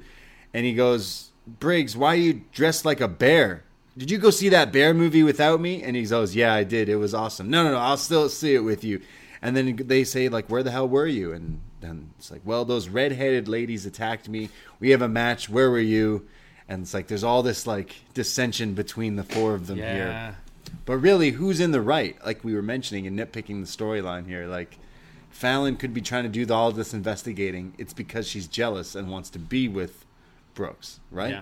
Is that not the story? Yeah, that didn't seem to be revisited as much this No. week because there was definitely that kind of the look last week, and when they, I think they both said something at the same time, and they were like, oh, yeah. you know, that stuff. Yeah. Um, so yeah, whereas this just seemed more back to like Fallon just not straight out not trusting Kiana, See, Fallon right here could have been like, "Who's Sebastian?" but she's done that once. She's Right. already been like, "Who's Zach?" Right. She needs like definitive. She needs the smoking gun Proof, right? yeah. And I don't think that was a great morning. yeah, Was smoking gun enough? it's true. Yeah, she did take photos of it just in case. So that's smart. Yeah. Yeah, true. We'll we'll have to see what happens. But next week, this is the this is the real like cliffhanger. For Is me. the reveal gonna be in the match at Stand and Deliver, or the witch is gonna like conjure up Sebastian or something? what the? I don't know. Like no? Maybe the turn happens because Fallon doesn't. Maybe Sebastian's Dragon Lee's new name. now we're getting ahead of ourselves. But maybe maybe something's like they're not clicking together, and Fallon just goes, "Yeah, well, who's Sebastian?" And then hmm. like something happens, and they lose the titles that way, or something. Or the witches summon up some. I don't know. I'm more into that. Let, let's go with that. We go to okay. We mentioned off the top, Johnny Gargano was cutting a promo when Grayson Waller went live on Instagram outside of Johnny's front of his house. So Johnny is pulling up. It took him this long to get Yeah. from there to his house. How far does he live from this place? Possibly a forty-minute drive. Like I will say, like the the videos that he was posting on Instagram Live and Twitter, before, leading up to this angle. Like if you're on Twitter watching NXT and stuff, uh, he was posting. Waller was posting videos like, "Oh, like look at his house here. Wow, look at that. It looks like it's got six bedrooms in there. Probably got one whole room for his action figures. main roster money. that main roster money house, eh? So Johnny pulls up and he gets out of his car and he walks up his his front lawn, and as he goes to go up his steps, he's attacked from Waller, and they start to fight on Johnny's front lawn here. Uh, Waller goes with the cheap tactics and throws some some sand and dirt in his eyes, pocket sand, right into Johnny's face. There's then garbage bins and stuff they're fighting with. This is pretty. This looked like shoot garbage thing, right? So Yeah. Johnny using it as a cannonball at one point. That was pretty cool. Yeah, that was pretty cool. Uh, because he put he holds him and then like runs at it and like. He throws it on Waller, Yeah. and then it's like next to Waller, so he just like shoulder barges. so it. Johnny's beating the ever loving piss out of Grayson Waller when his own wife opens the front door while holding their baby, Quill, yeah. and she's like, "Hey Johnny, everything all right out here?" And he's like, "Everything's fine. Just close the door, go back inside." And Grayson Waller hits him in the nuts, low blows him, and just starts beating him up. So what does Candice LeRae do? Nothing. She just stands there. No, stop it. Stop. Stop it, Grayson. Please. Stop. So Johnny's getting the, the, the, the piss kick out of him here. He then gets hit with the, the a rake broken over Mm. his back, and then the, Waller hits his like his stomp, which is like the the surfboard He, stomp. it's it's Candice's stomp. oh right, He does it in front of Candace. yeah, the, the fairy tale. stepsister. Yeah, that's right, right. So he hits it right in front of her on Johnny on the lawn, and then says, "Hey, that's your husband, eh?" Like, yeah. Well, I just beat him up, and I'm going to do the same thing again. As he then leaves, and it's just Candice holding the baby and being like, "Johnny, are you okay? Oh my goodness, are you okay?" I wonder if, like, as Quill grows up, uh, she's gonna get flashbacks of just like Grayson moment. Waller beating up she her doesn't know what's going on. All she sees is is her- her, dad being murdered on This is the her debut. by this Aussie guy. Um, I I really didn't like this. Actually, I loved the whole setup. Um, and then, as I said earlier, I found it weird. There were like multiple cameras here. It kept on like cutting. I felt like it should have been just like Following. Johnny and one guy. Um, and I thought I thought Candice ruined this. Actually, I thought she there was zero emotion in her voice. Why would she stand there with a baby and not Do just? so, either either like like she needed. I I I get maybe she wasn't trying to scream because she didn't want to upset the baby, Yeah. but got like get on the phone, call the police, or or like have something. I It- feel- it was yeah. so no, guys, stop it, knock it out, guys. It was like a bored mum who were telling their sons to No, stop wrestling. stop. No, guys, stop it, stop it. Stop. Come on, it's dinner soon, guys. Stop, stop fighting. Enough. like like part of me I totally agrees with you. I think there was some things that could have been done a lot better than than this. I think you could have done this way earlier in the show, showing him drive. Yeah, maybe he does live 40 minutes away, or maybe he lives 10 minutes away. I don't know, but you could have done it regardless like a lot quicker maybe in the show. And when he shows up and We don't know where they live. Yeah, they, sure. they genuinely like if Could this is his actual enough. house. Yeah. Like it could be a forty-minute drive. I kind of agree on. I was liking it until it's just her standing there, like, "Yo, what? You, why would you? And if this was a real thing, if you were being attacked, you would totally not have your baby out there just standing Put the there baby watching. down, come back, It's just- scream. Yeah, yeah, maybe it was just lacking that. Look, in retrospect, like a lot of these home invasion things are never work well in wrestling, but like it adds something to it. So like the visual of him getting the stomp and getting attacked on his front lawn, like that will that looks good, and that I liked that. But there's definitely like something in this that just felt really cheesy. I always find always in wrestling these these beatdowns they always go on too long, and I think they'd be way more effective if they were just like like proper fights don't Yeah. last long, do they? You you like you're throwing fists until someone gets knocked out, Right. And I always feel it's like, oh no, I'm gonna slam your head against the wall. Ah, Gonna break a I'm rake on your this. back. Ah, it, they. I think if you like cut it down, I think it would be more effective. But yeah, Candice with the Razzie for this one. And I, you know, I love Johnny Gargano. Definitely one of the best, one of my favorites. But if this is his real house, what's going on with that lawn, Johnny? Yeah, I mean, who's really? I mean, it's Florida. It's pretty nice. It's pretty nice. It was all. It's not like the wind we had here today. It looked all like yellow. Like I know you're not there all the time. Maybe that's why you need to take care of that lawn. Because I'm picturing a nice lawn fight where it's like green grass, pile of leaves over there. Maybe it was just patches It's a, it's kind of a shitty time of year, isn't it? in Florida too. I guess Still so. not the best. Yeah. Is it? Uh, Suran in the chat saying, "Baby wrestling gonna need a therapist by four. I I don't know. Part of me, I really still liked this just because I was like, this is ridiculous, and now I want to see this guy beat this guy up. But I think you're right. I think Candice just standing there made it me go like, well, you could, you're a wrestler. You could help if him. if your own wife, the mother of your kid, doesn't seem to give a shit, why do I, as a fan watching, care about the status of Johnny Gargano? And I'm saying that as a huge Johnny Gargano Yeah, fan. yeah. Like this guy ain't in peril. He's fine. He's all right. He's fine. I think you could have done this a different way. I think this would have been the one time to do it as a different thing. You think this guy's coming in there? What's he gonna do? Attack his family? What's he doing? No, I'm going in there to like break your. I'm gonna go in there. I know you have a room with your NXT titles in it, and he takes it and like smashes his NXT like do a shoey over it. yeah, like just do that and be like nasty that way, like psychological thing. Like, yeah, I wasn't gonna go in and attack, you, beat up your wife. I'm gonna go in there and like take a shit and do an upper decker and not flush. Like, you know, that's what I'm gonna do. That's where the step was missing. But I liked the idea of everything else. You know what would have been creepy yeah, is uh, if the baby's asleep and cutting a promo through the baby monitor. right? Yeah, And then, and then, as Johnny gets there, the windows open, the curtains are. Was this. Hook? Gra- no, Grayson's like ran away. that's this hook. The babies. It's, it's the babies. Is Grayson Waller gonna kidnap now? No, not kidnap, but the fact that, Right. as you said, the fact he was in there. Yeah, the fact that he was there is like, like, what, this is how how close I can get. Yeah, to that's that's what I think you should have done. He should have gotten into the house somehow, some way, Hmm. but instead they fought on his lawn. So, Well. Candice was obviously so Didn't care. terrifying Yeah. that he didn't get in there. Yeah, I, it, these things like really never really do work, but I understand why they do them. I think some people out there love it, right? Like, oh yeah, they're fighting yeah on the lawn and stuff. I'm sure it will look great in the promo. Exactly, that's what I think they did it for. Like, wow, look how personal this was. Like, Hmm.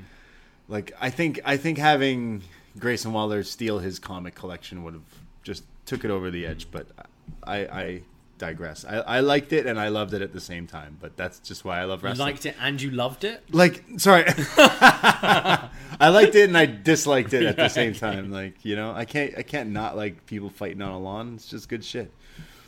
Well, we then go to our main contract signing, our main event, if you will. The champion Bron Breakker and the challenger Carmelo Hayes with Trick. Sorry, I've just. Can, can we just go back to Brooks Jensen real Yeah. quick? He ju- uh, he tweeted out Tuesday night means pizza night with Kiana James. Notification center, his phone. Domino's tracker.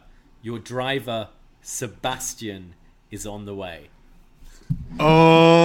Oh boy! Wow, the plot really thickens here. With She's fucking the pizza man. no, No. can it be? Wow! Find out next week on NXT TV on USA Network. Hmm.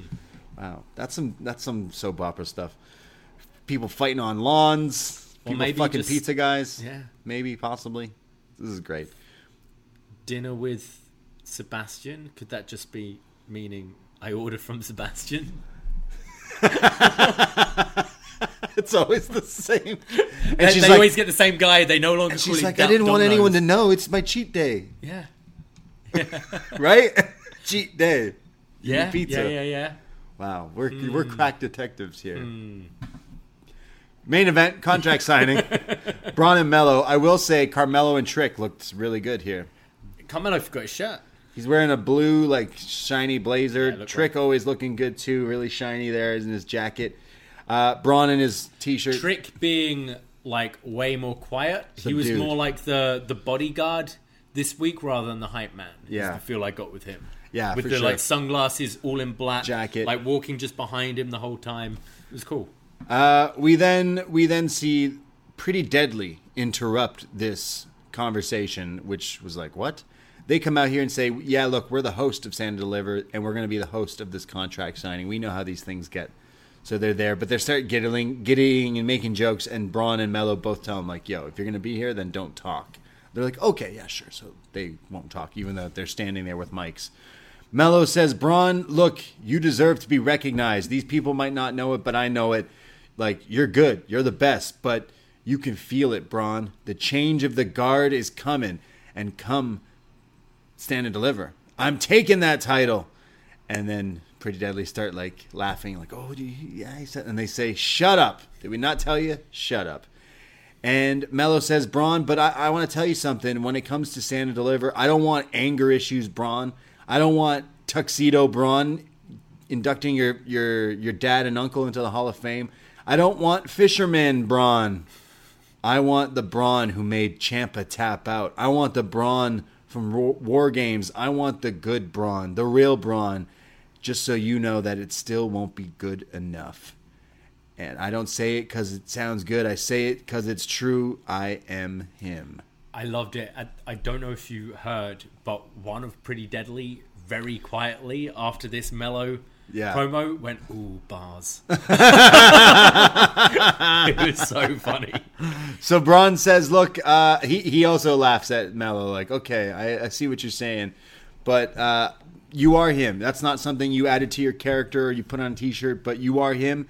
Well, you got to show me. You say, you, you know, Bron, that you know you're the the smooth, the smooth talking and the the smooth acting trick and Melo gang. Well."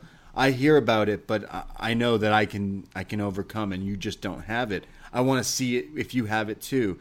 And well, Melo says it's you've had that title for almost two years, and Stand and Deliver WrestleMania weekend main event, the youngest ever, including both of us. We're the two youngest to ever main event a weekend WrestleMania event. Yeah, because the only other time they've done another event is because it's been NXT, the same weekend of a WrestleMania. Like it's always WrestleMania weekend, so No, but the, NXT the youngest match since like NXT has been on the road with Yeah. WrestleMania, the youngest match ever at WrestleMania. Main eventing a show on a weekend is what they're show. saying. So it's kind of like a okay, well, it's probably just other NXT ones that you would compare that to because there there wasn't anything else going on before NXT on WrestleMania weekend. But But it's still, saying younger than any other main event at WrestleMania oh, okay, as well. right. That So which you're talking yeah, almost 40 years worth of stuff, and these are the two they're youngest they're in their the main event. yeah they're in their early twenties. So Uh, 25, 28, I looked up. Damn, Ma- okay. Melo's 28. Damn, damn. So they say youngest Mania weekend, and it's Stand and Deliver, and Bron Melo says, I am to deliver. And they just kind of stare at each other, and they're about to leave, but Pretty Deadly are like, whoa, we can't leave on this. We need, like, more drama. We need something juicy. Come on, give the people what they want. Let's have a stare down here. And Melo and Bron look at each other, and then both in unison pick up Pretty Deadly and slam them in unison through the table. I I I loved this between these two. Um, it's contract signing, so someone's got to go through a table, I Yes. guess. I think they've done a really good way of making Melo uh, a baby face while still keeping all his swag and everything. Um, I think Bron, I, I like Bron what he kind of said about, hey, like you keep on kind of come, coming up with new catchphrases. You call yourself the A champion when you weren't really ready. I've just been, I've been the champion this whole time. I've been the guy here. I'm just Bron Breakker. Like that's who I am. Yeah. Um, I thought mo- both made really good points. I both thought both sounded great. Um, this is so much better than the other, like Braun. Bron Bron Apollo, which was a baby face, baby face, which just they were trying to do the respect angle, but it was just kind of cheesy. This felt good, and I thought they made this feel big. And the fact they've had them separated all this time, and now they're meeting, it does feel like a big event. And I do feel it's almost you know you talk about Marvel and you've got your your phases and then your the end of your phases you end with a big Avengers team up film. Right. This feels like the end of this 2.0 phase. You know, they say it's it's changing of the guard. Like Bron said, pe- like it feels like there's going to be a changing of the of the guard. This feels the end of the 2.0 phase with the crowning of Carmelo Hayes, and you've got these two like young guys main eventing and rightfully main eventing. Right. Yeah, and th- and they deserve it. They they've definitely been the the match we've been waiting to see, and you know they will deliver it. And I do think Melo wins and becomes kind Yeah. of the big star Him. here. He is him. He will become him. Come stand and deliver. But yeah, uh, I liked them promo. I think it was weird having Pretty Deadly out there because it's like they're making fun of them, kind of. But it was literally just put them through a table. Yeah. You didn't really need them there at all. Yeah, but someone needed to go through a table, and it was them. Uh, overall, I enjoyed that, and I, I'm looking forward to that match. There was some other fun stuff on the show as well. Some good lead up stuff to get me hyped for a pay per view. I think, though, clearly, honestly, we're just more invested in the romance of Brooks and. Uh, Kiana and if she's cheating, if she's not, and all this stuff. But going forward into Stand and Deliver uh, in a few weeks, like it looks like it could be a really stacked and really good show. Yeah, I'd say for me, uh, Gallus and Pretty Deadly was match of the night. The wrestling on tonight. this show, yeah. Um, I, I didn't. I, I quite enjoyed the show. I wasn't particularly keen on the wrestling tonight, but we're getting close stand and deliver, so you need to build up these stories. And I thought they did a good uh, a good job with that. I, I found it an entertaining show tonight. I I really like the use of Grayson Waller and the Instagram thing. Even right now, he's still going off on Twitter. He's now posted a photo of Candice holding the baby from the segment. it's so funny. He's definitely reaching master troll levels here. So, look, like I've always said, Grayson Waller's the best, and I just love him so much. I've always said that, right? No, I, I think he's doing a great job, and I, I think Johnny needs to beat him as much as it, you know. You think Johnny? I think Johnny beats him, and, and then they both better Johnny not be on kind the. of has to, doesn't he? yeah, he got Yeah. beat up in front of his wife and baby. He needs to beat the guy, Hmm. unsanctioned. I mean, it could be, it could be a way to call up Waller. Yeah, if you wanted to. Johnny could win at, Yeah. at NXT, uh, Stand and Deliver, and Waller could always continue the feud with him on Raw. I see Waller. Yeah, Raw. I could see Waller going uh, pretty soon after this. I think they could be doing this kind of stuff on the main roster. That's the what I mean. Instagram live what I stuff, mean, yeah. Twitter stuff. Like he's good at that. So uh, I would imagine they, this was the test pilot to see where what they can do. Yeah. as the, have we seen with other things in NXT. So. Uh, yeah, but yeah, stand and deliver as it stands is Gargano, Waller, Bron, and Melo, Starks, Gigi, and a few to, to be determined for that ladder match. Uh, Fallon, Henley, and Kiana James versus Alba Fyre and Isla Dawn, and Wes versus four people to be determined. Lovely. Uh, so we we are not gonna get that Il- Ilja Dragunov and JD match, but we are getting it next week. So looking forward to next week. That is a must watch match. I could I can tell you right now, it's probably gonna slap. So yeah, they they haven't missed, have they? I know that's a Melo Yeah. line, but they really haven't. No, uh, pretty fun episode of NXT. Lots of ups and downs, but I still was entertained. People were fighting on a lawn, and I was gonna say a, a wife holding her baby screaming, but she really, she No. really wasn't. She didn't really, she really wasn't asked as much, to be fair. But We have a couple of pieces of feedback on the Facebook group. If you haven't joined the Poisonrana Facebook group already, what are you waiting for? What are you waiting for? We have now have the whole communities chat thing, which Yeah. is pretty fun. yeah, Uh, I posted our Christmas dinner earlier oh yeah, in the chat, in the chat. the chat's always Got fire. a few thumbs up. Nice, Feel good. A few likes, Yeah.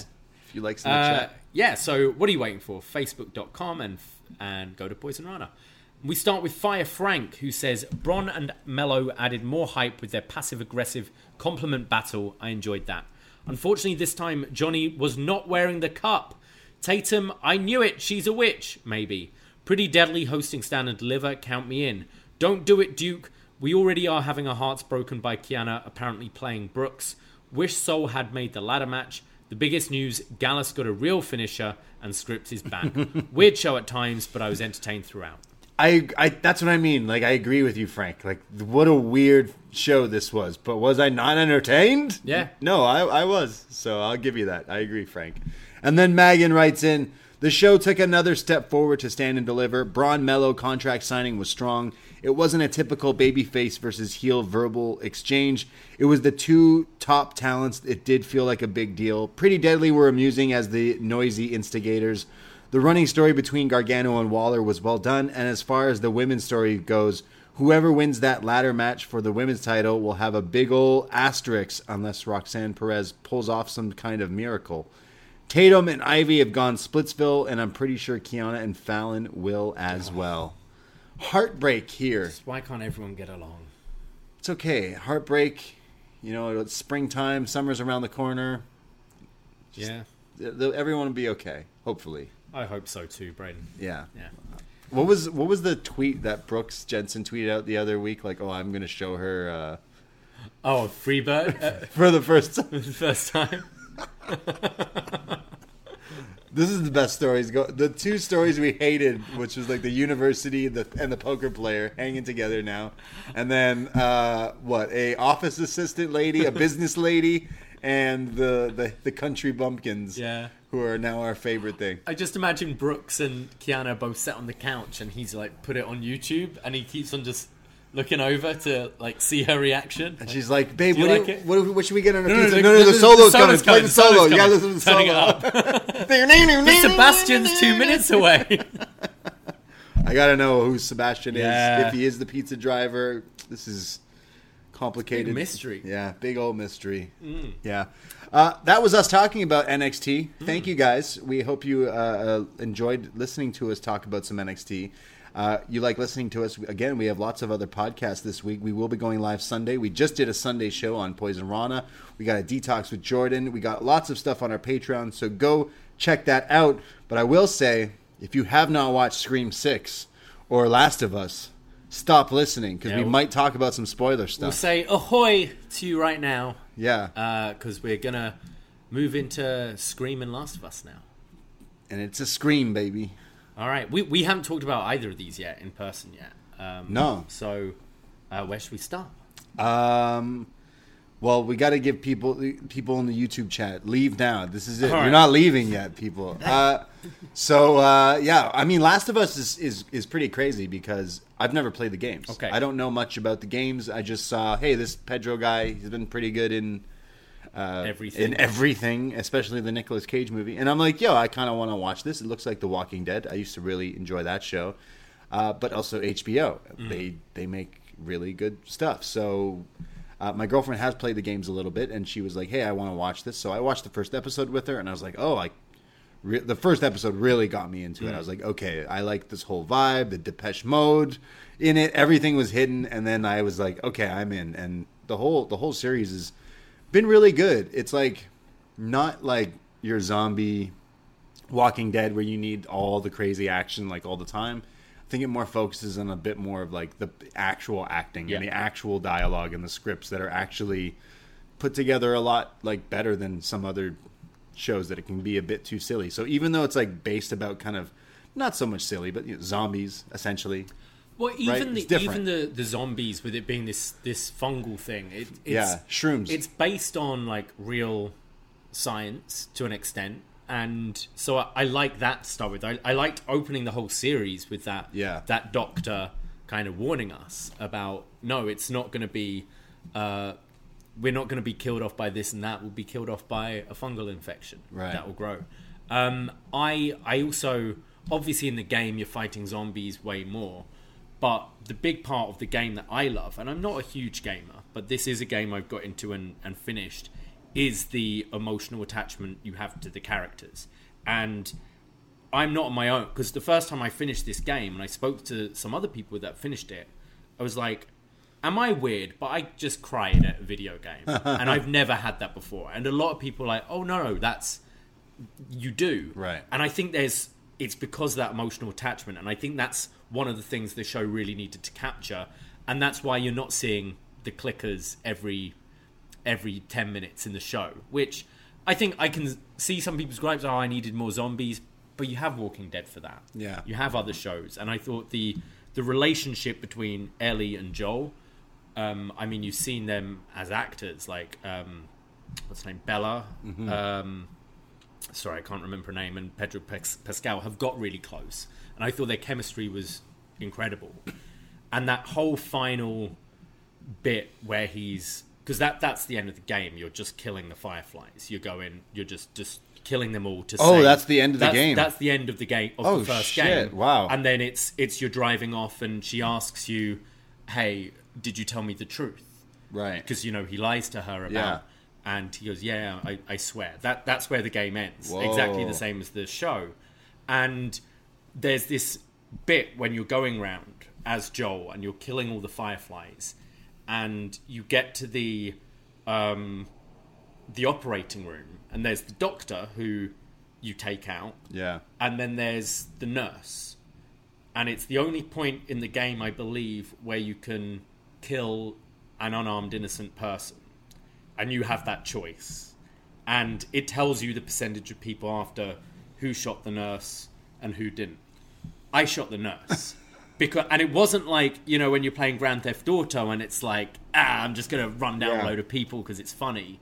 It's because of that connection you have with Ellie, and you're like no get get her away from her Right, okay. and bang and they're like screaming and everything and it's it's really interesting and they so I was curious with the show does he shoot the nurse or doesn't he But he didn't. he doesn't but they did add the guy who puts his gun down and is like surrenders and he shoots him Right.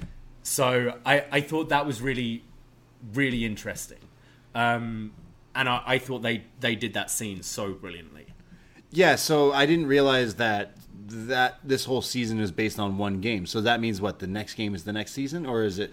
So I think they've said um, I, I've not finished the second game yet. Okay. So I think they've said they're going to move a bit further away from it. So there'll be some things from the game they use, but I think they, they've kind of promised a bit more action with the zombies and stuff. Okay, because what I got out of it is like classic wrestling. Like at the end there, where he's like, she, she says, "Hey, tell me the truth," and he's like, "Yeah, that's what happened." And then she's like, "Okay, then I believe you."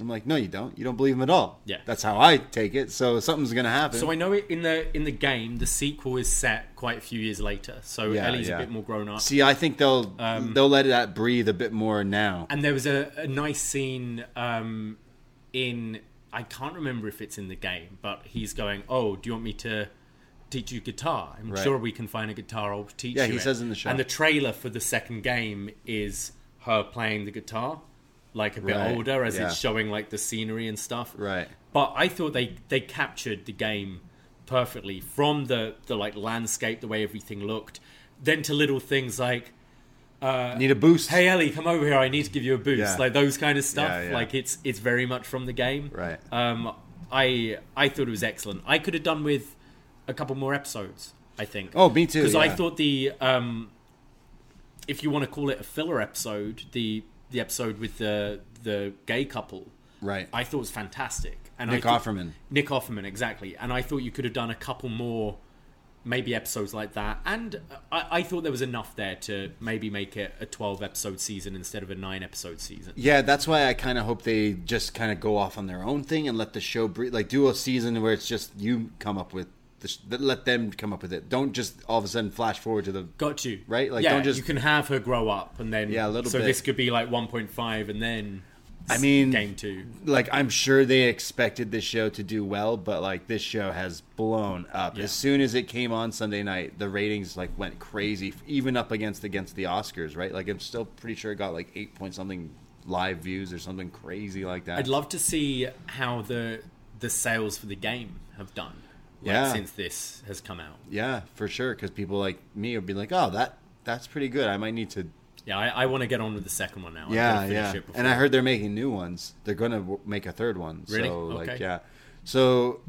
I, I I really enjoyed it. I, I really like the acting. Again, Pedro is definitely like just fantastic. I can't wait to see him do even more stuff. But same same with uh, Ellie as well. But uh, little little things in it make me go like, oh, I like like I like this. The music choices, the So different the types. music uh, the music was composed by the same composer as the Right, game okay. and then they had lots of actors who were in the game so ellie's mum at the beginning of the finale uh, when she's giving birth to ellie Yeah. she's ellie in the game That's wild. and it even looked like, like, her, her. face looks like her It looked It's- just like her, so it's it's little touches like that um, i think i think marlene marlene is in the game the actress who plays her is one of the voices yeah. um, yeah i i thought it was fantastic Yeah, good stuff. I can't get that. De- I'm obsessed with that Depeche Mode song. Hmm. Uh, it's it's great, but I've been I, I would watch more of that. I can see why people love the games and stuff like that. Now I want to see more video game inspired things. I'm pretty sure even the Book of Puns is in it. Right, It's something yeah. you pick up and you can occasionally just go, oh, tell me a pun. yeah, because I, I used to really like Walking Dead, but I fell off of it really. I think we, we right. said the same thing. As soon as a guy showed up with a lion, I'm I was like, all right, I think I've seen enough. I've walked enough dead. That said, the giraffe was fucking there was cool. a nice giraffe. Apparently, it was a giraffe. It was apparently a real giraffe. Really? I looked fake I to thought me. it was CGI. I think it looked like really I think the CGI. background was CGI, but Okay. like yeah. Wow. Yeah, pretty crazy. Uh, I enjoyed that show. Really, really loved it, and would watch more. I, I hope this allows like video games that get done properly, like instead of just like shitty like to, straight to DVD movies. Mm. I would say that uh, they've done a pretty good dog, uh, job with Naughty Dog because I thought Uncharted was pretty fun. And Yeah. I thought that captured the essence of the game. And True, yeah. The same company as as The Last of Us. Yeah, Uncharted as a as a show, maybe it would have worked. The, the movie was fine, but I'd say this was a better hit. Uh, I mean, this is a better story. Yeah, it's deeper. yeah. Like, yeah, but I that Crash Bandicoot game movie show, whatever it would be. Well, I, I was sure we were reviewing uh, Ratchet and Clank with uh, with Greg the other week. So I was really surprised when um, uh, Sylvester Stallone showed up. Tango and Cash, you thought that was Ratchet and Ca- Yeah. Banjo Kazooie? Yeah, I still waiting for Red Dead. That's the show I'll be Yeah. watching for Yeah, sure. We just have to make do Hangman right now. Yeah, that'll be that's fine. That's why I love him so much. But yeah, uh, Last of Us has been pretty good. Hmm. What about Scream? All right. Uh, do you want to go first? Shall I go first? Uh, well, I saw it last night. Yeah. Uh, I love these movies. Grew up watching these movies, and I'll always they'll always like have my money. But isn't it crazy? Like I'm I'm born in '91, and I'm thinking back to like late '90s when I'm finally old enough to like you know watch shitty horror movies with my friends and sleepovers and stuff.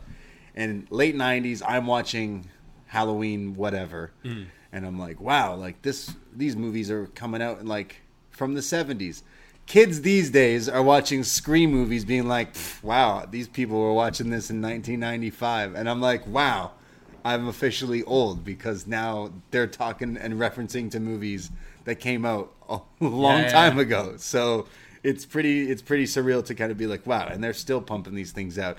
And does it make money? It sure as hell does. Because guess what? They're making a lot more. They're gonna make way more of these movies, but this was the most violent one in the in the, the franchise. I, I'd It- it say, wa- yeah, I it had think to so, be. It had the most gore. Had the most like blood, the most like violence. I'd say in and showed more of the violence. I'd say than pretty much any of the other movies. Maybe the until the first one, but yeah, uh, really enjoyed it. So s- still so silly so like that's what these movies are though. And then like you get your comedy. It's like they know what they're doing. I they're think- in on the joke. I think Scream has the balance perfectly. Yeah. I always found Scary Movie, like, there are bits in it that are funny, but I thought it was pretty dumb because I was like, guys, you realize you're parodying a parody right now. Scream, I think, gets the balance of the horror and the uh, and the comedy really well. Like, I think, um, think is it Scream Two where you've got the bit where there's the car car crash and the pipes go Yeah. through and she's trying to crawl Over the guy. like that's genuinely pretty terrifying scene. Yeah. I thought the scene in this where they're they're putting the ladder to bridge between the apartments. Oh, yeah, yeah. I thought that bit was really good. Like the tension really Yeah. built, but also some just really funny moments. And my main thing with the Scream film is there needs to be a concept. Uh, like what what is it? What's it a pastiche of? As soon as it's just oh no, it's just someone in the ghost face killing people and it's just a random slasher. I think it's lost its way, and where we've seen a lot of these franchises go and I say franchise because that was the gimmick with this one. This is it's one, yeah. like now it's a a franchise. Yeah, it's film. not a trilogy. It's It- not a. It's a franchise. It's a franchise. So uh, it's. I thought they did that really well. I loved the um, the teases because there's been this uh, like internet rumor for quite a few years now that Stu from Scream One Yeah. is still alive Okay. um, and they bring it up a couple of times in this because they're they're saying about uh, franchise Yeah. characters, and they're saying even people that you assume were dead can come back now, and then they even referenced you later on. So I felt they were they were maybe like misdirecting you to think are they doing that? Yeah. But it's always something they can pay off in the next one. But he's dead. He's so dead. He even I'm- recorded a dead tape. Remember? He's like, "Hey, I'm dead. You're watching this because I'm dead." That's so, Randy. So who the hell are you talking? Oh, Stu. Stu from Stu. Right, right, right.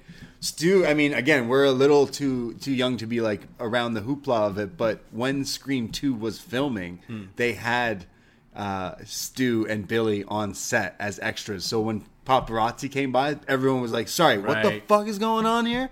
Billy and Stu are still in this movie, and it's like, "Nah, they're So not." it's been a while uh, since I've seen Scream One. I Yeah. mean, we reviewed it. That's the last time I watched. Stu, does he get shot in the head? I think he just bleeds out I'm feeling a little woozy here. Yeah. yeah. because that was another line in this. Was they go always shoot him in the head? Right. Billy in- shot in the head. Billy shot in the head. I think Stu just bleeds out. I might be wrong. So I, there were just a couple of little like nice Yeah. Easter eggs like that. I love the whole um, tributes to all the other films. Obviously, it's it's collectors are the the Yeah. killers, Yeah, yeah. and uh, and I I loved that. Um, and the the whole like opening scene, like keeping that tradition of having like a pretty well known actor in the opening scene Yeah. but then flipping it where you're revealing Ghostface right away, Yeah, which they've never done really. which they've never done. Yeah. So uh, and it's it's Flash. I did. Yeah, he doesn't have a long part in the movie at all. But I, I actually really uh, the last one. So I watched the last one with uh, who's who plays Richie, Quaid's kid, the Quaid kid, Jack Quaid, who I love now in The Boys. He's like the, one of the main characters in The Boys. I'm like, oh, you're fantastic, and he's in Scream five, and then in this one they're like referencing back to him a lot and stuff like that. And I'm like, okay, cool, but like I'm like, oh, too bad you're dead because I actually think you could have been a bigger part in these movies, but um, like little callbacks to to parts of the movie, and then like callbacks to the last movies and things like that. And Kirby from Scream Four coming back. and- yeah, and and the classic like yeah, it's a slasher and and and things like that, but. If you're a fan of these movies, like you know all the little like things they're jokes and that they're saying, and things get a bit. But also, if you're not, you're like I can un- I can follow what's what's going on here. I, I think there was a lot of fan service Yeah. in this one. Yeah. Um, and it wasn't just let's just do another slasher. And I think they the the core four, if you Right, will. yeah. I think they've done a good job now of making them quite like introducing them in the last one. I I preferred them a lot more in this one because I'm more used to them now. right? Yeah, yeah. You've also left the door open. You can always bring Sydney back I think for she's the next part. see, uh, And I think that's smart, like on both the studio and maybe her part of being Yeah. like, now I'll sit this one out, and then Yeah. the next come Uh, back. What I was saying earlier is like, so the last one I watched, I I was forgetting what I was saying, but the last one I watched, I felt like in Scream 5, like about fucking 15 minutes into the movie, I was like, this person and this person. Hmm. And I, I saw the last one in theaters with my girlfriend, and she went, You're going with those two? We're like, we're, we just, the movie's not even halfway over, and you're already, I'm like, It's that person and it's that person. And she's like, No, I think it's this person, this person. I was right. This time around, I was like, Oh, okay. And then I'm like, there's little things in the movie. I have not rewatched it back, but I'm like, oh, there's little things now. I'm like, oh, I think it's this person, it's this person. And I said, as soon as they had a, uh, what did they have a little black book like Kiana James earlier, it's her office with the, the whole storyboard of, okay, there's these two killers, then there's these two killers. This guy was just on his own. Good for him. He did a lot. I was like, figured it out. There's three of them. there's three of them. There has to be. How could they be? How could this killer be doing this with Yeah. two people? There's three of them. And then as soon as I figured out who one of them was, I was like, it was the, it was, it was. They threw me off. I was like, it's the cop. It's the cop. And then I went, but is the cop working with that nerdy kid? I'm like, how is that? How is that working out? I don't understand because when they're on the subway, he just goes, "Eh, my friend's getting killed. It's fine," and just leaves essentially. So I'm like, "Oh, you're the one telling them where they I were." thought it was the cop because he he mentions when his daughter dies, he's like, "Oh, I've lost both my kids." Yeah. and you're like, "Oh," and mentions this son. Yeah. so you're like, oh, "Okay." He Now, also- you wouldn't just have him as a character trait. This guy's also like guy. super cool that it's in New York because like we were just there. We were just there like the year ago, two before that. So like I The, sub- know the subway scene I thought was really cool. Actually, there's a that, there's a subway scene that subway where they're like they're on the subway and they realize every it's Halloween so everyone's in costumes and there's like ten different ghost face on that subway Yeah. car and then they look at it and and you know they look at each other and be like how many stops do we have and it's like ten literally a few months ago in New York me and my girlfriend get on an express train hmm. and there's we're, we go one stop and there's a fight that breaks out like near us on the train and everyone's like maneuvering and I just go how many stops do we have? And it's like we're on an express. It's like ten stops. It's like great. Now I got to sit on this train with these weirdos. That's how these people Yeah. felt with the killers. Like, great. Now I'm on this train. I think you could have done a bit more New York things. Again, I got to watch it back, but you could have had a few more references to like Jason takes Manhattan. I feel like there should have been one thing with the boombox, like because remember he kicks the boombox in that movie, or Ghostface Killah, like the the rapper.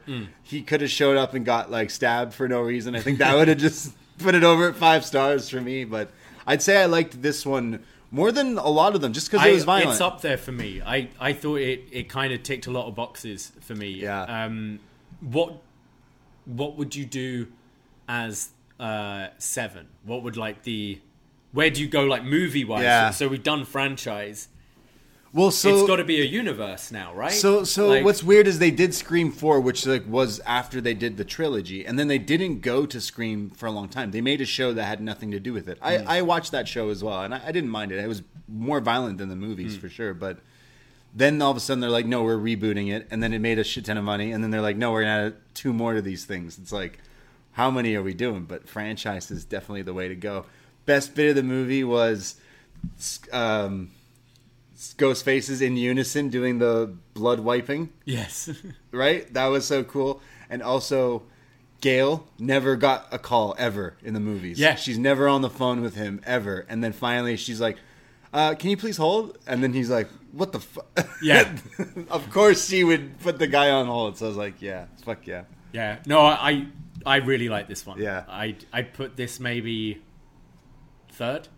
Yeah, it might be up there for sure. Uh, still, I, I really, I really enjoyed it, and so silly. And as soon as I'm done, I'm like, they got my money again, but I would watch another one, no problem. Yeah, so they're, they're, they'll do it. I mean, compare these to the the Halloween films we've just had. I Oh, yeah. I still think these are like pretty consistent. They're they're good. we need Ghostface in space, Ghostface X. So I I think the next one you got to do. The killer is someone we know.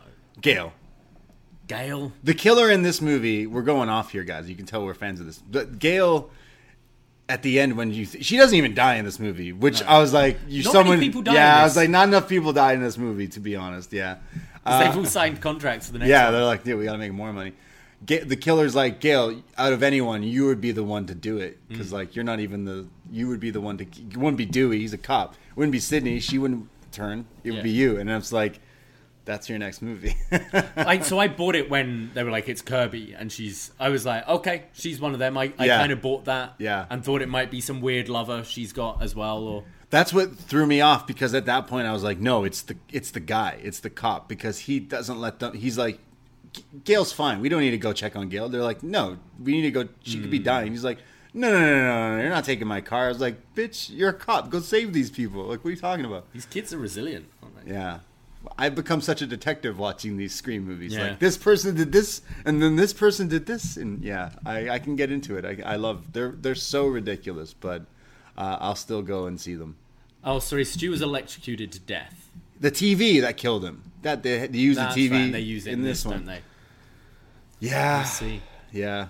Yeah. So yeah, I think I think where do you go from a franchise? It's got to be a whole universe now, right? okay, we need eventually uh, one more of these to go to what Scream Seven, Scream Seven. and then eventually we need uh, we need Michael Myers versus Ghostface. He was in the film. He- yeah, technically, we see him there. Yeah, parallels. I, I'd be I'd, I'd be down to see more of these movies for Yeah. sure. I'll still go watch them. And Jenna Ortega just killing it. Like I, I thought the two sisters I thought Yeah. were awesome. Yeah. I thought they had really good chemistry together. You believed them as sisters. They, uh, yeah, I, I thought they were both pretty strong leads. yeah, it was fun. It was fun times. And I guess that's the that's the end of Billy Loomis, For now. right? Possibly she could be Oh, the kill. because she she was like she threw the mask away, right? Uh, the the, the zombie ghost face looks cool. That mask looks cool. the old beaten up ones. Imagine you like have the mask from Scream One. Like how much money that would probably be worth. That's got to be worth something. Do you think it would be as beaten up as that now? No. Depends how you look after it. No, someone's got to keep that in good condition. Yeah. That's what I was looking out for in that subway scene. I'm like, because there was one, like, there were all the like white ghost faces. And There Yeah. was one that was kind of turned away, and you saw like a bit of like crack on the Yeah, back. and that's how you're like, that's someone's mask. That's that's someone. Yeah. It would be wild if you could bring back Stu, but I don't think necessarily that's the case. What other characters were just like not killed and just like left that haven't really returned? I don't like any of the ones from like two or three. Like they're just not big enough side characters. Like Stu's sister in the third one, who's just like, oh, Stu's dead. Uh, sorry, Randy again. Randy. Yeah. Randy's like, oh, here's his tape. It's like we need some people from the beginning. Randy's sister is the kid. Their They're, mum, they're, right? yeah, yeah, yeah, yeah. Um, I'm trying to think who's still alive. I'd have to watch them back because they killed off some in the last one, right? Yeah. Yeah. Yeah, who would you book as the killer? But then, if if we're booking, they'll be like, no, we can't book it that way because everyone would book it that way. We need to go all over the place. We need Hmm. It maybe has to be one person again. again, yeah, Yeah. to trick someone, or two people that aren't even doing it together. Oh, not working together. Yeah. yeah, Okay. and that's when they start stepping on each other's toes, Yeah. and then they do it. Yeah, Hmm. yeah. Scream! It's a scream, baby. All right. Yeah. Well, welcome to our uh, rant on was that. good. Yeah. That what a nice time. Yeah. It's been a fun show. No nonsense show. Thank you, everybody. If you made it this far, thanks for listening. There's still people in the YouTube chat. Yeah, they so love it. Hope we didn't spoil uh, too much for you. Buy a there. ticket to our watch party. Yeah, come hang out in the city if you're in Toronto. We're going to be doing watch parties April 1st and 2nd. We're going to be at the Awesome Toy Show on March 26th. We're going to be everywhere, everywhere, all at once. Everything, everywhere, all at once. Mm. Absolutely. Yeah. Uh, thanks, guys, so much. Follow us on our socials Instagram and Twitter at Poisonrana Pod. Go follow us. We post funny things and fun stuff. It's just a good old time. I myself, Braden Herrington, I'm on Twitter, Instagram at the Brady. And you can find me at Davie Portman. That's it. That's all. Take care. Goodbye. Be safe. PoisonRana.ca for everything. And who's Sebastian? No, stop it. Ahoy!